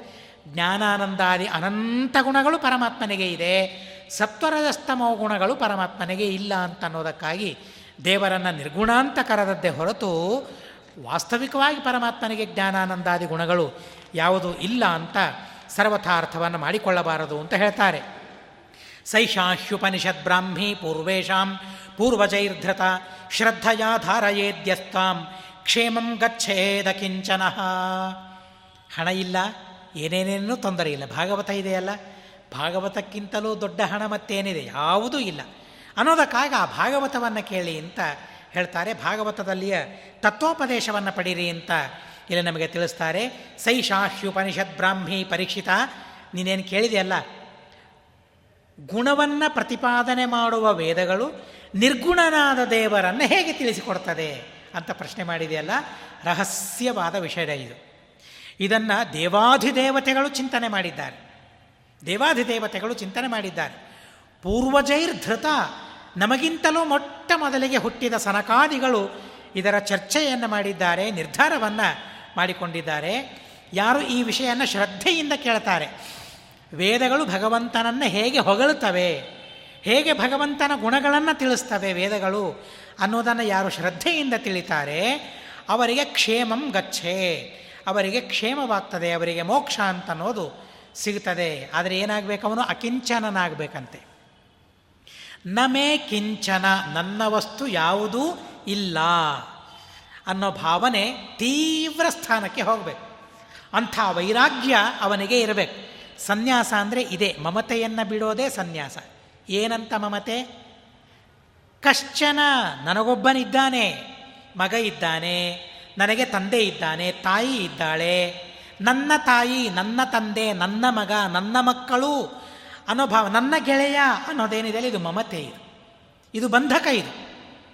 ಇದು ಬಂಧಕ ಇದಿರಬಾರದು. ಎಲ್ಲರೂ ಭಗವಂತನ ಭಕ್ತರು, ಭಗವಂತನಿಗೆ ಸಂಬಂಧಿಸಿದವರೆಲ್ಲರೂ ಕೂಡ ಅನ್ನೋ ಭಾವನೆ ಇರಬೇಕು. ಅನ್ನೋದಕ್ಕಾಗಿಯೇ ಕುಂತಿದೇವಿ ಪ್ರಾರ್ಥನೆ ಮಾಡ್ತಾಳೆ. ಭಾಗವತದಲ್ಲಿ ಮೊಟ್ಟ ಮೊದಲಿಗೆ ಪ್ರಾರ್ಥನೆ ಮಾಡ್ತಾಳೆ ಕುಂತಿದೇವಿ. ಸ್ನೇಹಪಾಶಮಿಮಂ ಛಿಂದಿ ಧ್ರುವಂ ಪಾಂಡುಷು ವೃಷ್ಣಿಷು. ಪಾಂಡವರಲ್ಲಿ, ಯಾದವರಲ್ಲಿ ಸ್ನೇಹಪಾಶವನ್ನು ಕಡಿದು ಹಾಕು ಅಂತ ಕೇಳಿಕೊಡ್ತಾಳೆ. ಪಾಂಡವರು ನನ್ನವರು ಅಂತನ್ನೋ ಸ್ನೇಹ ಏನಿದೆಯಲ್ಲ ಅದು ಕಡ್ದು ಹಾಕಿ. ಪಾಂಡವರು ನಿನ್ನವರು ಅನ್ನೋ ಸ್ನೇಹ ಬರಬೇಕು. ನನ್ನವರು ಅಂತನ್ನೋ ಸ್ನೇಹ ಬರಬಾರದು. ನನ್ನ ಮಕ್ಕಳು ಅಂತನ್ನೋ ಸ್ನೇಹ ಬರಬಾರದು. ಎಂಥ ಅದ್ಭುತವಾದ ಉಪದೇಶಗಳಿವೆ ನೋಡಿ ಇವೆಲ್ಲ. ನನಗೊಬ್ಬರಿಗೆ ಸಂಬಂಧಪಟ್ಟವರಲ್ಲ, ಇಡೀ ಪ್ರಪಂಚಕ್ಕೆ ಸಂಬಂಧಪಟ್ಟವನವನು. ದೇವರಿಗೆ ಸಂಬಂಧಪಟ್ಟವನವನು. ಭಗವಂತನ ಭಕ್ತ ಅವನು. ನನ್ನ ಮಗ ಮಾತ್ರ ಅಲ್ಲ ಅವನು.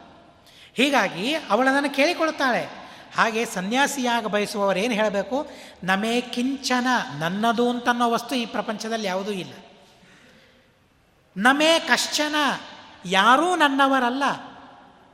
ನಾನು ಯಾರವನೂ ಅಲ್ಲ ನಾನು. ನನಗೆ ಸಂಬಂಧಪಟ್ಟವರು ಯಾರೂ ಇಲ್ಲ.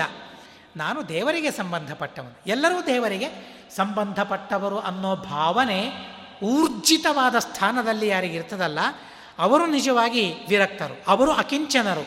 ಅಂತಹ ಅಕಿಂಚನರಿಗೆ ಕ್ಷೇಮವಾಗ್ತದೆ, ಮೋಕ್ಷವಾಗ್ತದೆ ಈ ತತ್ವವನ್ನು ತಿಳಿದಾಗ. ಕೇವಲ ಈ ತತ್ವಗಳ ಜ್ಞಾನದಿಂದ ಮೋಕ್ಷ ಸರ್ವಥ ಅಲ್ಲ, ವೈರಾಗ್ಯವೂ ಮನುಷ್ಯನಿಗೆ ಬೇಕು ಅಂತ ಬೋಧನೆ ಮಾಡ್ತಾರೆ. ನಿನಗೊಂದು ಕಥೆಯನ್ನು ಹೇಳ್ತೇನೆ. ಈ ವಿಷಯವನ್ನು ನಿನಗೆ ಉತ್ಪಾದನೆ ಮಾಡಬೇಕಾದ್ರೆ ಒಂದು ಕಥೆಯನ್ನು ಹೇಳಬೇಕು. ನಾರಾಯಣನು ನಾರದರಿಗೆ ಹೇಳಿದ ಕಥೆ ಅದ್ಭುತವಾದ ಕಥೆ. ನಾರದರು ಎಲ್ಲ ಕಡೆಗೆ ಸಂಚಾರ ಮಾಡ್ತಾ ಮಾಡ್ತಾ ಮಾಡ್ತಾ ಅವರು ನಾರಾಯಣನ ಆಶ್ರಮಕ್ಕೆ ಹೋಗಿದ್ದಾರೆ. ಬದರಿಕಾಶ್ರಮ. ಆ ಬದರಿಯಲ್ಲಿಯೂ ದೊಡ್ಡ ಬದರಿ, ಹಿರೇಬದರಿ ಅಂತ ಇದೆ. ಶ್ರೀಮದಾಚಾರ್ಯರು ಅದ್ಯಾಪಿ ಅಲ್ಲಿ ಸನ್ನಿಹಿತರಾಗಿದ್ದಾರೆ ಅಂತ ನಾವು ಕೇಳ್ತೇವೆ. ಅಂಥ ನಾರಾಯಣಾಶ್ರಮಕ್ಕೆ ಮತ್ತು ನಾರದರು ಹೋಗ್ತಾರಂತೆ. ನಾರಾಯಣ ಆಶ್ರಮಕ್ಕೆ ಹೋಗಿ ಪರಮಾತ್ಮನನ್ನು ನೋಡ್ತಾರೆ, ನಾರಾಯಣನನ್ನು ನೋಡ್ತಾರೆ. ಯೋಸೌ ಭಾರತ ವರ್ಷೇಸ್ಮಿನ್ ಕ್ಷೇಮಾಯ ಸ್ವಸ್ಥಜೇಂದ್ರನಾಂ ಧರ್ಮಜ್ಞಾನ ಶಮೋಪೇತಃ ಸಾಕಲ್ಯಾದಾಸ್ಥಿತಸ್ತಪಃ ಎಂಥ ಅದ್ಭುತವಾದ ಮಾತನ್ನು ಹೇಳ್ತಾರೆ. ನಾರಾಯಣ ಹಿರೆಬದರೆಯಲ್ಲಿ ಯಾಕೆ ಇದ್ದಾನೆ? ನಮ್ಮ ಭಾರತ ದೇಶದಲ್ಲಿ ಪರಮಾತ್ಮ ಇದ್ದಾನೆ. ಎಲ್ಲಿದ್ದಾನೆ ದೇವರು? ನಾರಾಯಣ. ಅಮೇರಿಕಾದಲ್ಲಿ ದೇವರಿದ್ದಾನ? ಜಪಾನಲ್ಲಿ ದೇವರಿದ್ದಾನ? ಎಲ್ಲಿದ್ದಾನೆ ದೇವರು? ನಮ್ಮ ಭಾರತ ದೇಶದಲ್ಲಿದ್ದಾನೆ. ಎಂಥ ಹೆಮ್ಮೆ ನಮಗಿರಬೇಕಲ್ಲ. ಭಾರತ ದೇಶದಲ್ಲಿ ವಾಸ ಮಾಡುವವರಿಗೆ ಎಂಥ ಹೆಮ್ಮೆ ಇರಬೇಕಲ್ಲ. ಈಗಲೂ ಪರಮಾತ್ಮ ನಾರಾಯಣ ರೂಪದಿಂದ ಆ ಬದರಿಯಲ್ಲಿ ಸನ್ನಿಹಿತನಾಗಿದ್ದಾನೆ ಅಂತಂದರೆ ಅಂಥ ಭಾರತ ದೇಶದಲ್ಲಿ ನಾವಿದ್ದೇವೆ ಅನ್ನೋ ಹೆಮ್ಮೆ ನಮಗೆ ಬೇಕಲ್ವಾ? ಆ ಹೆಮ್ಮೆ ನಮಗಿರಬೇಕಲ್ಲ? ಭಾಗವತವನ್ನು ಓದಿದರೆ ನಮ್ಮ ದೇಶದ ಮೇಲೆ ಅಂಥ ಹೆಮ್ಮೆ ಬರ್ತದೆ. ಅದ್ಭುತವಾದ ಗರ್ವ. ಹಿಂದಿಯಲ್ಲಿ ಹೇಳ್ತಾರಲ್ಲ, ಗರ್ವ ಸೇಕಹೋ ಹಮ್ ಹಮ್ ಹಿಂದೂ ಹೇ ಅಂತ. ಭಾರತ ಭಾಗವತ ರಾಮಾಯಣಗಳನ್ನು ಓದಿದರೆ ಎಂಥ ದೇಶಭಕ್ತಿ ಮನುಷ್ಯನಿಗೆ ಬರ್ತದೆ ಅಂತ ಅಂದರೆ ಯಾರೆಷ್ಟು ಹೇಳಿದರೂ ಅಷ್ಟು ದೇಶಭಕ್ತಿ ಬರೋದಿಲ್ಲ. ಅಷ್ಟು ದೇಶದ ಬಗ್ಗೆ ಭಾಗವತ, ರಾಮಾಯಣ, ಮಹಾಭಾರತಗಳು ನಮಗೆ ತಿಳಿಸಿಕೊಡ್ತವೆ. ಇಲ್ಲಿ ನೋಡ್ರಿ ಏನೂ ಬೇಡ, ವಿರಕ್ತರಾಗಿರಬೇಕು ಅಂತ ಹೇಳಿದ ಭಾಗವತ ದೇಶದ ಬೇಗ, ಬಗ್ಗೆ ವೈರಾಗ್ಯ ತಾಳಬೇಡ ಅಂತ ಹೇಳ್ತಾರೆ. ನನ್ನ ದೇಶ ಅಂತನ್ನೋ ಗೌರವ ಇರಲಿ ಅಂತ ಹೇಳ್ತಾರೆ, ಅದಕ್ಕಂತಾರೆ ಯೋಸವು ಭಾರತ ವರ್ಷೇಸ್ಮಿನ್ ಈ ಭಾರತ ವರ್ಷದಲ್ಲಿ ನಾರಾಯಣ ಇದ್ದಾನೆ ಯಾಕೆ? ಕ್ಷೇಮಾಯ ಸ್ವಸ್ಥಯೇಂದ್ರಣ ನಮಗೆಲ್ಲರಿಗೂ ಮಂಗಳವಾಗಲಿ ಅಂತನ್ನೋದಕ್ಕಾಗಿ ಭಗವಂತ ಭಾರತ ದೇಶದಲ್ಲಿ ವಾಸ ಮಾಡಿದ್ದಾನಂತೆ. ಆದರೆ ಆ ದೇವರ ಜ್ಞಾನವೇ ಇಲ್ಲದೇ ಇದ್ದಾಗ ನಮಗೆ ಕ್ಷೇಮವಾಗ್ತದ?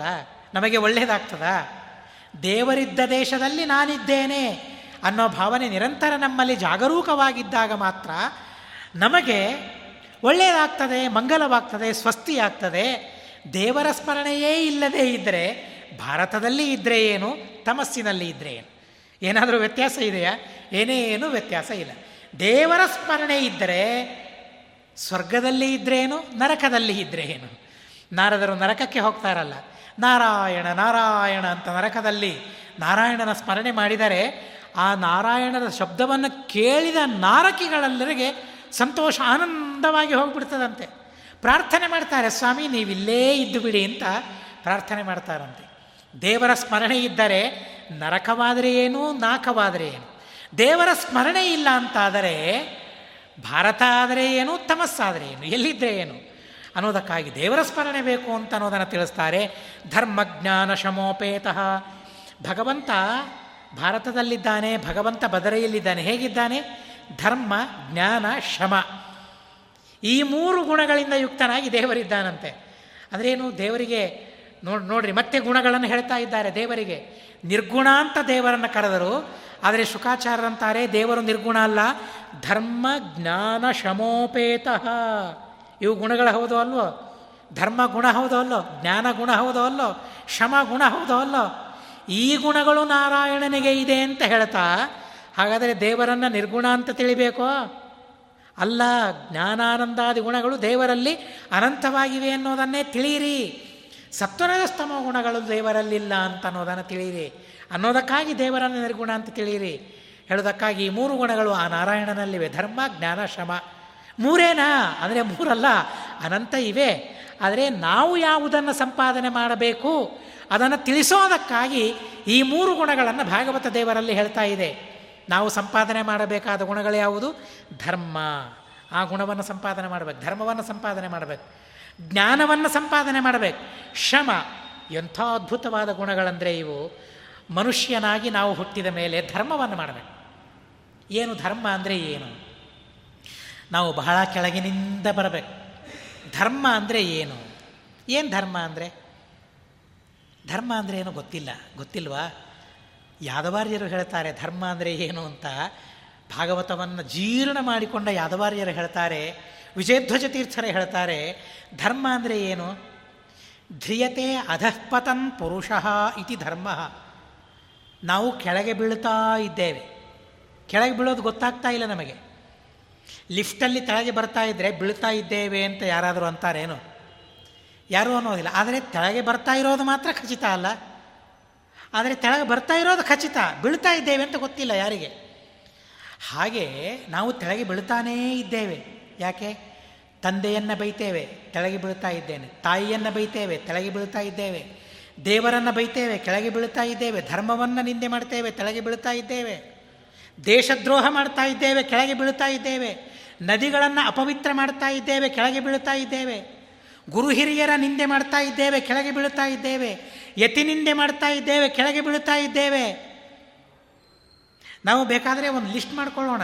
ನಮಗೆ ಯಾವಾಗ ಅನುಕೂಲ ಸಿಗ್ತದೆ ಒಂದು ಲಿಸ್ಟ್ ಮಾಡ್ಕೊಳ್ಳೋಣ. ನಾನು ಏನೇನು ಕೆಲಸ ಮಾಡ್ತಾ ಇದ್ದೇನೆ, ಒಂದು ಲಿಸ್ಟ್ ಮಾಡಿಕೊಂಡು, ಈ ಕೆಲಸದಿಂದ ನಾನು ಕೆಳಗೆ ಬೀಳ್ತೇನೋ, ಮೇಲಕ್ಕೆ ಹೋಗ್ತೇನೋ. ಮೇಲಕ್ಕೆ ಹೋಗುವ ಕೆಲಸವೋ, ಕೆಳಗೆ ಬೀಳುವ ಕೆಲಸವೋ. ಮೇಲಕ್ಕೆ ಹೋಗುವ ಕೆಲಸ ಒಂದೂ ನಾವು ಮಾಡ್ತಾ ಇಲ್ಲ ಅಂತ ಅನ್ನಿಸ್ತದೆ. ಎಲ್ಲ ಕೆಲಸಗಳು ಕೆಳಗೆ ಬೀಳೋದಕ್ಕಾಗಿಯೇನೆ. ಓ, ಬೇಡ, ಬೀಳೋದು ಬೇಡ. ಒಂದೇ ಕಡೆಗೆ ಸ್ಥಿರವಾಗಿ ನಾನು ಇರಬೇಕು ಯಾರಾದರೂ ನನ್ನ ಕೈ ಹಿಡಿಬೇಕು. ಯಾರು ನನ್ನ ಕೈ ಹಿಡಿಯುವವರು? ಬೇರೆ ಯಾರೂ ಅಲ್ಲ, ಅದೇ ಧರ್ಮ. ಕೆಳಗೆ ಬೀಳುವ ನಮ್ಮ ಕೈ ಹಿಡಿದು ನಮ್ಮನ್ನು ಉದ್ಧಾರ ಮಾಡೋದು, ಮೇಲೆ ಎಪ್ಪಿಸೋದು ನಮ್ಮನ್ನು ಒಂದು ಕಡೆಗೆ ನಿಲ್ಲಿಸೋದು ಯಾವುದಾದ್ರೂ ಇದೆ ಅಂತಂದರೆ ಅದು ಧರ್ಮ ಅಂತ ಕರೀತಾರೆ. ಧ್ರಿಯತೆ ನಮ್ಮನ್ನು ಕೈ ಹಿಡಿದು ನಿಲ್ಲಿಸ್ತದೆ. ನಮಗೇನಾಗಿದೆ ಧಾಡಿ? ಅಧಃಪತನ್. ಕೆಳಗೆ ಬೀಳ್ತಾ ಇದ್ದೇವೆ. ಅಧಃಪತನವಾಗ್ತಾ ಇದೆ. ಅಧಃಪತನವಾಗುವ ನಮ್ಮ ಕೈ ಹಿಡಿದು ನಮ್ಮನ್ನು ನಿಲ್ಲಿಸೋದು ಯಾವುದಿದೆಯಲ್ಲ ಅದೇ ರೀ ಧರ್ಮ ಅಂತಂದರೆ ಬೇರೆ ಯಾವುದೂ ಅಲ್ಲ. ತಂದೆಯ ಮಾತು ಕೇಳೋದು ಧರ್ಮ. ನಿಲ್ಲಿಸ್ತದೆ. ತಾಯಿಯ ಮಾತು ಕೇಳೋದು ಧರ್ಮ.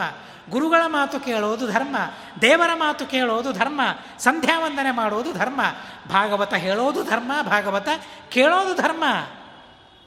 ನಮ್ಮ ಕೈ ಹಿಡಿಯೋದಕ್ಕಾಗಿ ಎಷ್ಟು ಜನ ಇದ್ದಾರೆ ಗೊತ್ತಾ? ನಮ್ಮ ಕೈ ಹಿಡಿಯೋದಕ್ಕಾಗಿ ಎಷ್ಟು ಕರ್ಮಗಳಿವೆ ಗೊತ್ತಾ? ಅನ್ನೋದಕ್ಕಾಗಿಯೇ ರಾತ್ರಿ ನಾವು ಮಲಗಬೇಕಾದ್ರೆ ಒಂದು ಶ್ಲೋಕ ಹೇಳ್ತೇವೆ. ಪ್ರಾತಃ ಪ್ರಭೃತಿ ಸಾಯಾಂತಂ ಸಾಯಾದಿ ಪ್ರಾತರಂ ತಥಾ, ಯತ್ ಕರೋಮಿ ಜಗನ್ನಾಥ ತದಸ್ತು ತವ ಪೂಜನಂ. ಪರಮಾತ್ಮ ಬೆಳಗಿನಿಂದ ಮಲಗುವ ತನಕ ಮಾಡಿದ್ದು. ಮಲಗಿದಾಗಿನಿಂದ ಎಚ್ಚರವಾಗುವ ತನಕ ಮಾಡಿದ್ದೇನಿದೆಯಲ್ಲ ಅದು ನಿನ್ನ ಪೂಜೆಯಾಗಲಿ. ಅದರೇನು ನನ್ನ ಕೈ ಹಿಡಿಯುವ ಧರ್ಮವಾಗಲಿ ಅದು.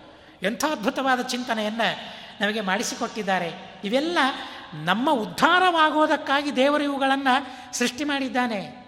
ತನಗೆ ಲಾಭವಿದೆಯಾ? ಇದರಿಂದ ದೇವರಿಗೆ ಏನೇನೂ ಲಾಭವಿಲ್ಲ. ಅನ್ನೋದಕ್ಕಾಗಿ ಧರ್ಮವನ್ನು ಮೊಟ್ಟ ಮೊದಲಿಗೆ ನಾವು ಮಾಡಬೇಕು. ಧರ್ಮವನ್ನು ಮಾಡ್ತಾ ಮಾಡ್ತಾ ಹೋದರೆ ಏನಾಗ್ತದೆ? ಜ್ಞಾನದ ಲಾಭ ನಮಗೆ ಆಗ್ತದೆ. ಜ್ಞಾನ ಪುಕ್ಕಟ್ಟೆಯಾಗಿ ಸಿಗೋದಿಲ್ಲ, ಸುಮ್ಮನೆ ಸಿಗೋದಿಲ್ಲ ಜ್ಞಾನ. ಹೀಗೆ ಬಂದಾಗೆ ಅನಿಸಿರ್ತದೆ. ಆದರೆ ಹೇಗೆ ಬಂದಾಗ ಅನಿಸಿರ್ತದಲ್ಲ, ಹಾಗೇನೇ ಹೋಗಿಬಿಟ್ಟಿರ್ತದೆ ಅದು. ಕೇಳಿದೆ ಹೌದು, ಆದರೆ ನೆನಪಿನಲ್ಲಿಲ್ಲ ಅಂತಂದುಬಿಡ್ತೇವೆ ಯಾಕೆ? ಧರ್ಮ ಇಲ್ಲ ಹಿಂದೆ. ಆ ಜ್ಞಾನವನ್ನು ಎತ್ತಿ ಹಿಡಿಯುವ ಧರ್ಮ ಇಲ್ಲ. ಆ ಜ್ಞಾನವನ್ನು ನಮ್ಮಲ್ಲಿ ನಿಲ್ಲಿಸುವ ಧರ್ಮ ಇಲ್ಲ. ಅನ್ನೋದಕ್ಕಾಗಿ ಜ್ಞಾನ ನಮ್ಮಲ್ಲಿ ಸ್ಥಿರವಾಗಿಲ್ಲ. ಧರ್ಮವನ್ನು ಸಂಪಾದನೆ ಮಾಡಿದರೆ ಜ್ಞಾನ ಉಳಿತದೆ. ಅನ್ನೋದಕ್ಕಾಗಿ ಮೊಟ್ಟ ಮೊದಲಿಗೆ ಮಾಡಬೇಕಾದದ್ದು ಧರ್ಮ, ಅದರಿಂದ ಬೆಳೆಸಿಕೊಳ್ಳಬೇಕಾದದ್ದು ಜ್ಞಾನ ಅನಂತರ ಪಡೆಯಬೇಕಾದದ್ದು ಶಮ. ಶಮ ಅಂದರೆ ಏನು? ಭಗವನ್ನಿಷ್ಠವಾದ ಬುದ್ಧಿ. ದೇವರಲ್ಲೇನೆ ನಿರಂತರವಾಗಿ ನಮ್ಮ ಬುದ್ಧಿ, ನಮ್ಮ ಮನಸ್ಸು ತೊಡಗಿಕೊಳ್ಳೋದು. ಈ ಮೂರು ಗುಣಗಳನ್ನು ನಾವು ಸಂಪಾದನೆ ಮಾಡಿಕೊಳ್ಳಬೇಕು ಅಂತ ಬೋಧನೆ ಮಾಡೋದಕ್ಕಾಗಿ ಪರಮಾತ್ಮ ಅಲ್ಲಿ ತಪಸ್ಸು ಮಾಡ್ತಾ ಇದ್ದಾನಂತೆ ಧರ್ಮವನ್ನು ಆಚರಣೆ ಮಾಡ್ತಾ ಪರಮಾತ್ಮ ಆ ಆಶ್ರಮದಲ್ಲಿದ್ದಾನಂತೆ. ಅಲ್ಲಿ ಕಲಾಪ ಎಂಬ ಗ್ರಾಮಗಳಿಂದ ಅನೇಕ ಋಷಿಗಳು ಬಂದಿದ್ದಾರೆ, ಸುತ್ತಲೂ ಕೂತಿದ್ದಾರೆ ಅವರೆಲ್ಲರೂ ಕೂಡ. ಆ ಸಂದರ್ಭದಲ್ಲಿ ನಾರದರು ಹೋಗ್ತಾರೆ, ನಾರದರು ಹೋಗಿ ಪ್ರಶ್ನೆ ಮಾಡ್ತಾರೆ, ತಸ್ಮಾ ಅವೋಚತ್ ಭಗವಾನ್ ಋಷೀಣಾಂ ಶೃಣ್ವತಾಮಿಮಾಂ ಯೋ ಬ್ರಹ್ಮವಾದ ಪೂರ್ವೇಶಾಂ ಜನಲೋಕ ನಿವಾಸಿನಾಂ. ಅಲ್ಲಿ ನಾರಾಯಣ ಆ ನಾರದರಿಗೆ ಉಪದೇಶ ಮಾಡಿದ ತತ್ವ ಇದಪ್ಪ. ಅದನ್ನು ಕೇಳು. ಬರೀ ಅವರು ಮಾತ್ರ ಅಲ್ಲ, ಜನೋಲೋಕದಲ್ಲಿರುವ ಸನಕಾದಿಗಳು ಕೂಡ ಇದರ ಬಗ್ಗೆ ಚರ್ಚೆ ಮಾಡಿದ್ದಾರೆ. ಅದರ ಬಗ್ಗೆ ನಾನು ಹೇಳ್ತೇನೆ. ಅಲ್ಲ, ಜನೋಲೋಕದಲ್ಲಿ ಅವರ ಜೊತೆಗೆ ನಾನು ಯಾವಾಗಲೂ ಇದ್ದೆ. ನಾರದರಂತಾರೆ, ಸನಕಾದಿಗಳ ಜೊತೆಗೇನೆ ನಾನು ಯಾವಾಗಲೂ ಇದ್ದೆ. ಆದರೆ ಈ ಚರ್ಚೆ ಮಾಡಿದ್ದು ನನಗೆ ಗೊತ್ತಿಲ್ಲ. ಈ ಚರ್ಚೆ ಆದದ್ದು ನನಗೆ ಗೊತ್ತಿಲ್ಲ ಅಂತಂದರೆ ಅದಕ್ಕೆ ಪರಮಾತ್ಮ ಹೇಳ್ತಾನೆ, ಇಲ್ಲ, ಆ ಸಂದರ್ಭದಲ್ಲಿ ನೀನು ಬೇರೆ ಲೋಕಕ್ಕೆ ಹೋಗಿದ್ದಿ ಆವಾಗ. ಶ್ವೇತದ್ವೀಪಕ್ಕೆ ನೀನು ಹೋಗಿದ್ದಿ. ಅಲ್ಲಿ ನೀನು ಇದ್ದಿದ್ದಿಲ್ಲ. ನೀನು ಶ್ವೇತದ್ವೀಪಕ್ಕೆ ಹೋದಾಗ ನಡೆದ ಘಟನೆ ಇದು, ನಡೆದ ಚರ್ಚೆ ಇದು. ನೀನು ಇರಲಿಲ್ಲ ಅನ್ನೋದಕ್ಕಾಗಿ ನನಗೆ ಅದನ್ನು ಮತ್ತೆ ನಾನು ಹೇಳ್ತೇನೆ, ಕೇಳು. ತತ್ರಾಪ್ಯಯ ಭೂ ತತ್ರಾಪ್ಯಯಮಭೂತ್ ಪ್ರಶ್ನಸ್ತ್ವಂ ಮಾಂ ಯದನುಪೃಚ್ಛಸಿ. ತುಲ್ಯಶ್ರಿತ ತಪಸ್ತಿ ತಪಶೀಲಾ ತುಲ್ಯ ಸ್ವೀಜಾರಿ ಮಧ್ಯಮಾ ಅಪಿ ಚಕ್ರು ಪ್ರವಚನಂ ಏಕಂ ಶುಶ್ರೂಷವೋಪರೇ ನೀನಿಲ್ಲದೇ ಇದ್ದಾಗ ಸನಕ ಸನಂದನ ಸನತ್ಕುಮಾರ ಸನತ್ ಸುಜಾತ ಇವರೆಲ್ಲರೂ ಕೂಡ ಒಂದು ಚರ್ಚಾಗೋಷ್ಠಿಯನ್ನು ಏರ್ಪಡಿಸಿದ್ದಾರಂತೆ. ಆ ಚರ್ಚಾಗೋಷ್ಠಿಯಲ್ಲಿ ಸನಂದನ ಹೇಳಬೇಕು ಉಳಿದವರು ಕೇಳಬೇಕು. ಯದ್ಯಪಿ ಎಲ್ಲರೂ ಸಮಾನರು, ಒಂದರ್ಥದಲ್ಲಿ ಯೋಗ್ಯತೆಯಲ್ಲಿ ಎಲ್ಲರೂ ಸಮಾನರಾಗಿದ್ದರೂ ಕೂಡ ಅಲ್ಲಿ ಸನತ್ಕುಮಾರ ಯದ್ಯಪಿ ಶ್ರೇಷ್ಠ. ಆ ನಾಲ್ಕು ಜನರಲ್ಲಿ ಸನತ್ಕುಮಾರ ಶ್ರೇಷ್ಠ. ಯಾಕೆಂದರೆ ಸನತ್ಕುಮಾರ ಅವನು ಕಾಮನ ಅವತಾರ. ಜೊತೆಗೆ ಪರಮಾತ್ಮನ ವಿಶೇಷವಾದ ಸನ್ನಿಧಾನ ಆವೇಶ ಆ ಸನತ್ಕುಮಾರನಲ್ಲಿ ಇದೆ ಅನ್ನೋದಕ್ಕಾಗಿ ಸನತ್ಕುಮಾರ ಶ್ರೇಷ್ಠ. ಉಳಿದ ಮೂವರು ಸರಿ ಸಮಾನರು ಆದರೂ ಸನತ್ಕುಮಾರ ಹೇಳಬೇಕಾಗಿತ್ತು, ಸನಂದನ ಯಾಕೆ ಉಪದೇಶವನ್ನು ಮಾಡಿದ ಅಂದರೆ ಅವರೆಲ್ಲರೂ ನಾಲ್ಕು ಜನ ಮಾತಾಡಿಕೊಂಡಿದ್ದಾರೆ. ಈಗ ಸನಂದನ ಹೇಳ್ತಾನೆ, ನಾವು ಮೂರು ಜನ ಅದನ್ನು ಕೇಳಬೇಕು ಅಂತ ಅವರು ಪ್ರತಿಜ್ಞೆ ಮಾಡಿ ಕುಳಿತುಕೊಂಡಿದ್ದಾರೆ. ಹೀಗಾಗಿ ಸನಂದನ ಅಲ್ಲಿ ಈ ತತ್ವವನ್ನು ಹೇಳಲಿಕ್ಕೆ ಪ್ರಾರಂಭ ಮಾಡಿದ್ದಾನೆ ಸನಂದನ ಉವಾಚ. ಸ್ವಸೃಷ್ಟಮಿದಮಾಪೀಯ ಶಯಾನಂ ಸಹಶಕ್ತಿಭಿ. ತದಂತೆ ಬೋಧಜಾಂಚಕ್ರುಸ್ತಲ್ಲಿಂಗೈ ಶ್ರುತಯ ಪರಂ ಪರಮಾತ್ಮ ಸ್ವಸೃಷ್ಟಮಿದಮಾಪೀಯ. ತಾನು ಸೃಷ್ಟಿ ಮಾಡಿದ ಸಮಸ್ತ ಪ್ರಪಂಚವನ್ನು ಪರಮಾತ್ಮ ನುಂಗಿ ಹಾಕಿಬಿಟ್ಟ. ಪರಮಾತ್ಮ ತನ್ನ ಉದರದಲ್ಲಿ ಹಾಕಿಕೊಂಡ ಹಾಗೆ. ತಿನ್ನೋದು ಯಾಕೆ ಪರಮಾತ್ಮ? ಪರಮಾತ್ಮ ತಿಂತಾನೆ. ಎಲ್ಲ ಪ್ರಪಂಚವನ್ನು ತಾನು ಸೃಷ್ಟಿ ಮಾಡಿದ ಎಲ್ಲ ಪ್ರಪಂಚವನ್ನು ತಿಂತಾನೆ. ಯಾಕೆ ಗೊತ್ತಾ? ಓ, ಪ್ರಳಯ ಹಸಿವೆಯಾಗಿದೆ, ರಾತ್ರಿ ಊಟ ಮಾಡಿ ಹಸಿವೆ ಪರಿಹಾರ ಮಾಡಿಕೊಳ್ಳೋದಕ್ಕಾಗಿ ಅಂತ ದೇವರು ತಿಂದಿಲ್ಲ. ದೇವರು ತಿನ್ನೋದಿಲ್ಲ. ತತ್ವನಿರ್ಣಯದ ಮಂಗಲಾಚರಣದಲ್ಲಿ ಟೀಕಾಕೃಪಾದರೆ ಎಂಥ ಅದ್ಭುತವಾದ ಮಾತನ್ನು ಹೇಳ್ತಾರೆ ಅಂತ ಅಂದರೆ, ದೇವರು ನಿದ್ರೆಯನ್ನು ಕೊಡ್ತಾನೆ. ಯಾಕೆ? ಅಂತ ಅಂದರೆ, ನಿದ್ರೆಯನ್ನು ಕೊಡ್ತಾನೆ. ಯಾಕೆ? ನಮಗೆ ಸುಖ ಕೊಡೋದಕ್ಕಾಗಿ. ಮನುಷ್ಯನ ಸಂಚಾರ ಹೇಗಿರ್ತದೆ ಅಂದರೆ, ಈಗ ಭೂಲೋಕದಲ್ಲಿದ್ದೇವೆ. ಮರಣ ಸ್ವರ್ಗಕ್ಕೆ ಹೋಗ್ತೇವೋ, ನರಕಕ್ಕೆ ಹೋಗ್ತೇವೋ ಗೊತ್ತಿಲ್ಲ. ಅಲ್ಲಿಂದ ಮತ್ತೆ ಭೂಲೋಕಕ್ಕೆ ಬರ್ತೇವೆ. ತ್ರಿದಿವ ನೀರಾಯ ಭೂ. ಸ್ವರ್ಗ, ನರಕ, ಭೂಲೋಕ. ಮೂರೂ ಲೋಕಗಳಿಗೆ ಸಂಚಾರ ಮಾಡ್ತಾ ಇರ್ತಾನೆ ಜೀವ. ಎಷ್ಟು ಶ್ರಮವಾಗ್ತದೆ ಜೀವನಿಗೆ?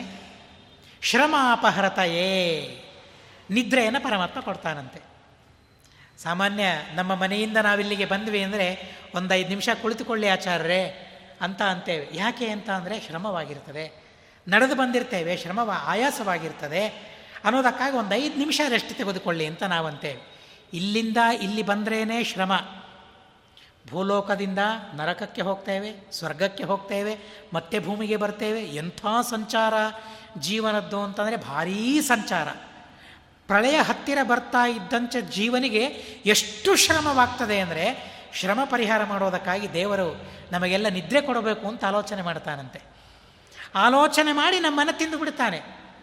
ನಮ್ಮನ್ನು ತಿಂತಾನೆ. ನಮಗೇನು ತೊಂದರೆ ಆಗುವುದಿಲ್ಲ. ದೇವರ ಹೊಟ್ಟೆಯೊಳಗೆ ಹೋಗಿ ಸುಖವಾಗಿ ನಾವಲ್ಲಿ ವಾಸ ಮಾಡ್ತೇವೆ. ನಿದ್ರೆ ಮಾಡಿಬಿಡ್ತೇವೆ. ದೇವರ ಹೊಟ್ಟೆಯಲ್ಲಿ ನಿದ್ರೆ. ದೇವರು ನೋಡಿ ಎಂಥ ಸುಖವನ್ನು ನಮಗೆ ಕೊಡ್ತಾನೆ. ದುರ್ಯೋಧನನನ್ನು ಹೊಟ್ಟೆಯೊಳಗೆ ಹಾಕ್ಕೊಳ್ತಾನೆ. ದೇವರ ಕರುಣೆ ನೋಡಿ ಹೋಗಿದೆ. ನೀನು ನನ್ನ ನಿಂದೆ ಮಾಡಿದ್ದೀಯಲ್ಲ? ಹೊಟ್ಟೆಯಲ್ಲಿ ಹಾಕ್ಕೊಳ್ಳೋದಿಲ್ಲ. ನಡಿ. ಅನ್ನೋದಿಲ್ಲ ದೇವರು. ದುರ್ಯೋಧನನನ್ನೂ ಹೊಟ್ಟೆಯಲ್ಲಿ ಹಾಕ್ಕೊಂಡು ಅವನಿಗೂ ನಿದ್ರೆಯನ್ನು ಕೊಡ್ತಾನೆ. ಪರಮಾತ್ಮ ಇಷ್ಟು ಉಪಕಾರ ಮಾಡಿದರೂ ಕೂಡ ವಿಷ್ಣು ದ್ವೇಷವನ್ನು ಹೇಗೆ ಮಾಡ್ತಾರೆ ಅಲ್ಲ ಜನ? ಮನೆಯಲ್ಲಿರ್ಲಿಕ್ಕೆ ಅವಕಾಶ ಕೊಟ್ಟಿದ್ದಾನೆ. ಅವರನ್ನೇ ದೂರ ಹಾಕೋದು, ಅವನನ್ನೇ ಹೊರಗೆ ಹಾಕೋದು.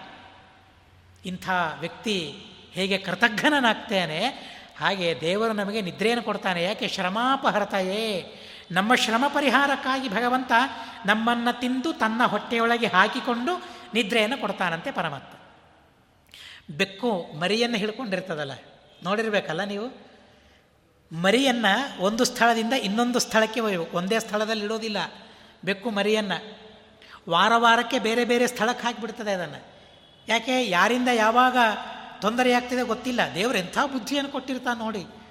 ಬೆಕ್ಕು ಅಂತ ನಾವು ಅಂತೇವೆ ಆದರೆ ಆ ಬೆಕ್ಕು ತನ್ನ ಹಲ್ಲಿನಿಂದ ಮರಿಯನ್ನು ಹಿಡಿತದೆ. ಏನಾದರೂ ತೊಂದರೆ ಆಗ್ತದೆ? ಅವುಗಳ ಏನೇನೇನೇನು ತೊಂದರೆ ಆಗೋದಿಲ್ಲ. ಆದರೆ ಅದೇ ಹಲ್ಲಿನಿಂದ ನಮ್ಮನ್ನು ಮುಟ್ಟಿದರೆ, ಓ, ವಿಷ ಏರಿತು ಅಂತ ವೈದ್ಯರ ಹತ್ರ ಹೋಗ್ಬಿಡ್ತೇವೆ ನಾವು. ಬರೀ ಬೆಕ್ಕು ಅಲ್ಲ, ವ್ಯಾಘ್ರಿ ಹುಲಿಯು ಹಾಗೆ ಮಾಡ್ತದಂತೆ. ವ್ಯಾಘ್ರಿ ಯಥಾ ಹರೇತ್ ಪುತ್ರಾನ್. ಹುಲಿ ತನ್ನ ಮರಿಗಳನ್ನು ಹಾಗೆ ಒಯ್ತದಂತೆ. ಕುತ್ತಿಗೆಗೆ ಹಿಡಿತದೆ. ಅದೇ ಹುಲಿ ನಮ್ಮ ಕುತ್ತಿಗೆ ಹಿಡಿದರೆ ಬದುಕಲಿಕ್ಕೆ ಸಾಧ್ಯವಿದೆಯಾ? ಅದೇ ಹುಲಿ ತನ್ನ ಮಗುವಿನ ಕುತ್ತಿಗೆಯನ್ನು ಹಿಡಿತದೆ. ಏನು ಏನೇನೇನೇನೋ ಆಗೋದಿಲ್ಲ. ಹಾಗೆ ದೇವರು ನಮ್ಮನ್ನು ತಿಂದರೂ ಕೂಡ ನಮಗೇನಾಗೋದಿಲ್ಲ. ದೇವರ ಹೊಟ್ಟೆಯೊಳಗೆ ಹೋಗಿ ಸುಖವಾಗಿ ನಾವು ನಿದ್ರೆಯನ್ನು ಸ್ವೀಕಾರ ಮಾಡ್ತೇವೆ. ಇದಕ್ಕಾಗಿ ದೇವರ ನಿದ್ರೆಯನ್ನು ಕೊಡ್ತಾನಂತೆ. ಹೀಗಾಗಿ ಸ್ವಸೃಷ್ಟಮಿದಮಾಪೀಯ ಶಯಾನಂ. ನೋಡ್ರಿ, ಮತ್ತೊಂದು ಕರ್ಮ, ದೇವರು ನಿಷ್ಕ್ರಿಯ ಅಂತ ಹೇಳಿದರಲ್ಲ, ಆಪೀಯ ದೇವರು ಸೃಷ್ಟಿ ಮಾಡ್ತಾನೆ ಅಂತ ಹೇಳಿದರೆ ಆಗ ಬುದ್ಧಿ ಇಂದ್ರಿಯ ಮನಃಪ್ರಾಣಗಳನ್ನು ಪರಮಾತ್ಮ ಸೃಷ್ಟಿ ಮಾಡ್ತಾನೆ. ಕೇವಲ ಸೃಷ್ಟಿ ಇಷ್ಟೇ ಅಲ್ಲ, ಆಪೀಯ ಪ್ರಲಯವನ್ನು ಮಾಡುವವನು ಕೂಡ ಪರಮಾತ್ಮನೇ. ಭಾಗವತದ ಅಧ್ಯಯನವಾಗಬೇಕು. ಪ್ರಳಯವನ್ನು ಯಾರೋ ಮಾಡ್ತಾರೆ ಅಲ್ಲ, ಪರಮಾತ್ಮನೇ ಪ್ರಲಯವನ್ನು ಮಾಡ್ತಾನೆ. ಮಾಡೇನು ಮಾಡ್ತಾನೆ? ತದಂತೆ ಬೋಧಜಾಂಚಕ್ರು ಎಲ್ಲ ಆ ಪ್ರಳಯ ಕಾಲ ಮುಕ್ತಾಯಕ್ಕೆ ಬಂದಾಗ ಲಕ್ಷ್ಮೀದೇವಿ ಶ್ರುತಿಗಳ ರೂಪದಿಂದ ಆ ಪರಮಾತ್ಮನ ಸ್ತೋತ್ರ ಮಾಡೋದಕ್ಕಾಗಿ ಸಿದ್ಧಳಾಗ್ತಾಳಂತೆ. ಹೇಗೆ ರಾಜನನ್ನ ಬಂದಿಗಳು ಬಂದು ಸ್ತೋತ್ರ ಮಾಡ್ತಾರಲ್ಲ ಹಾಗೆ ಆ ಪರಮಾತ್ಮನ ಹತ್ತಿರ ಬಂದು ಸ್ತೋತ್ರ ಮಾಡ್ತಾ ಇದ್ದಾರೆ.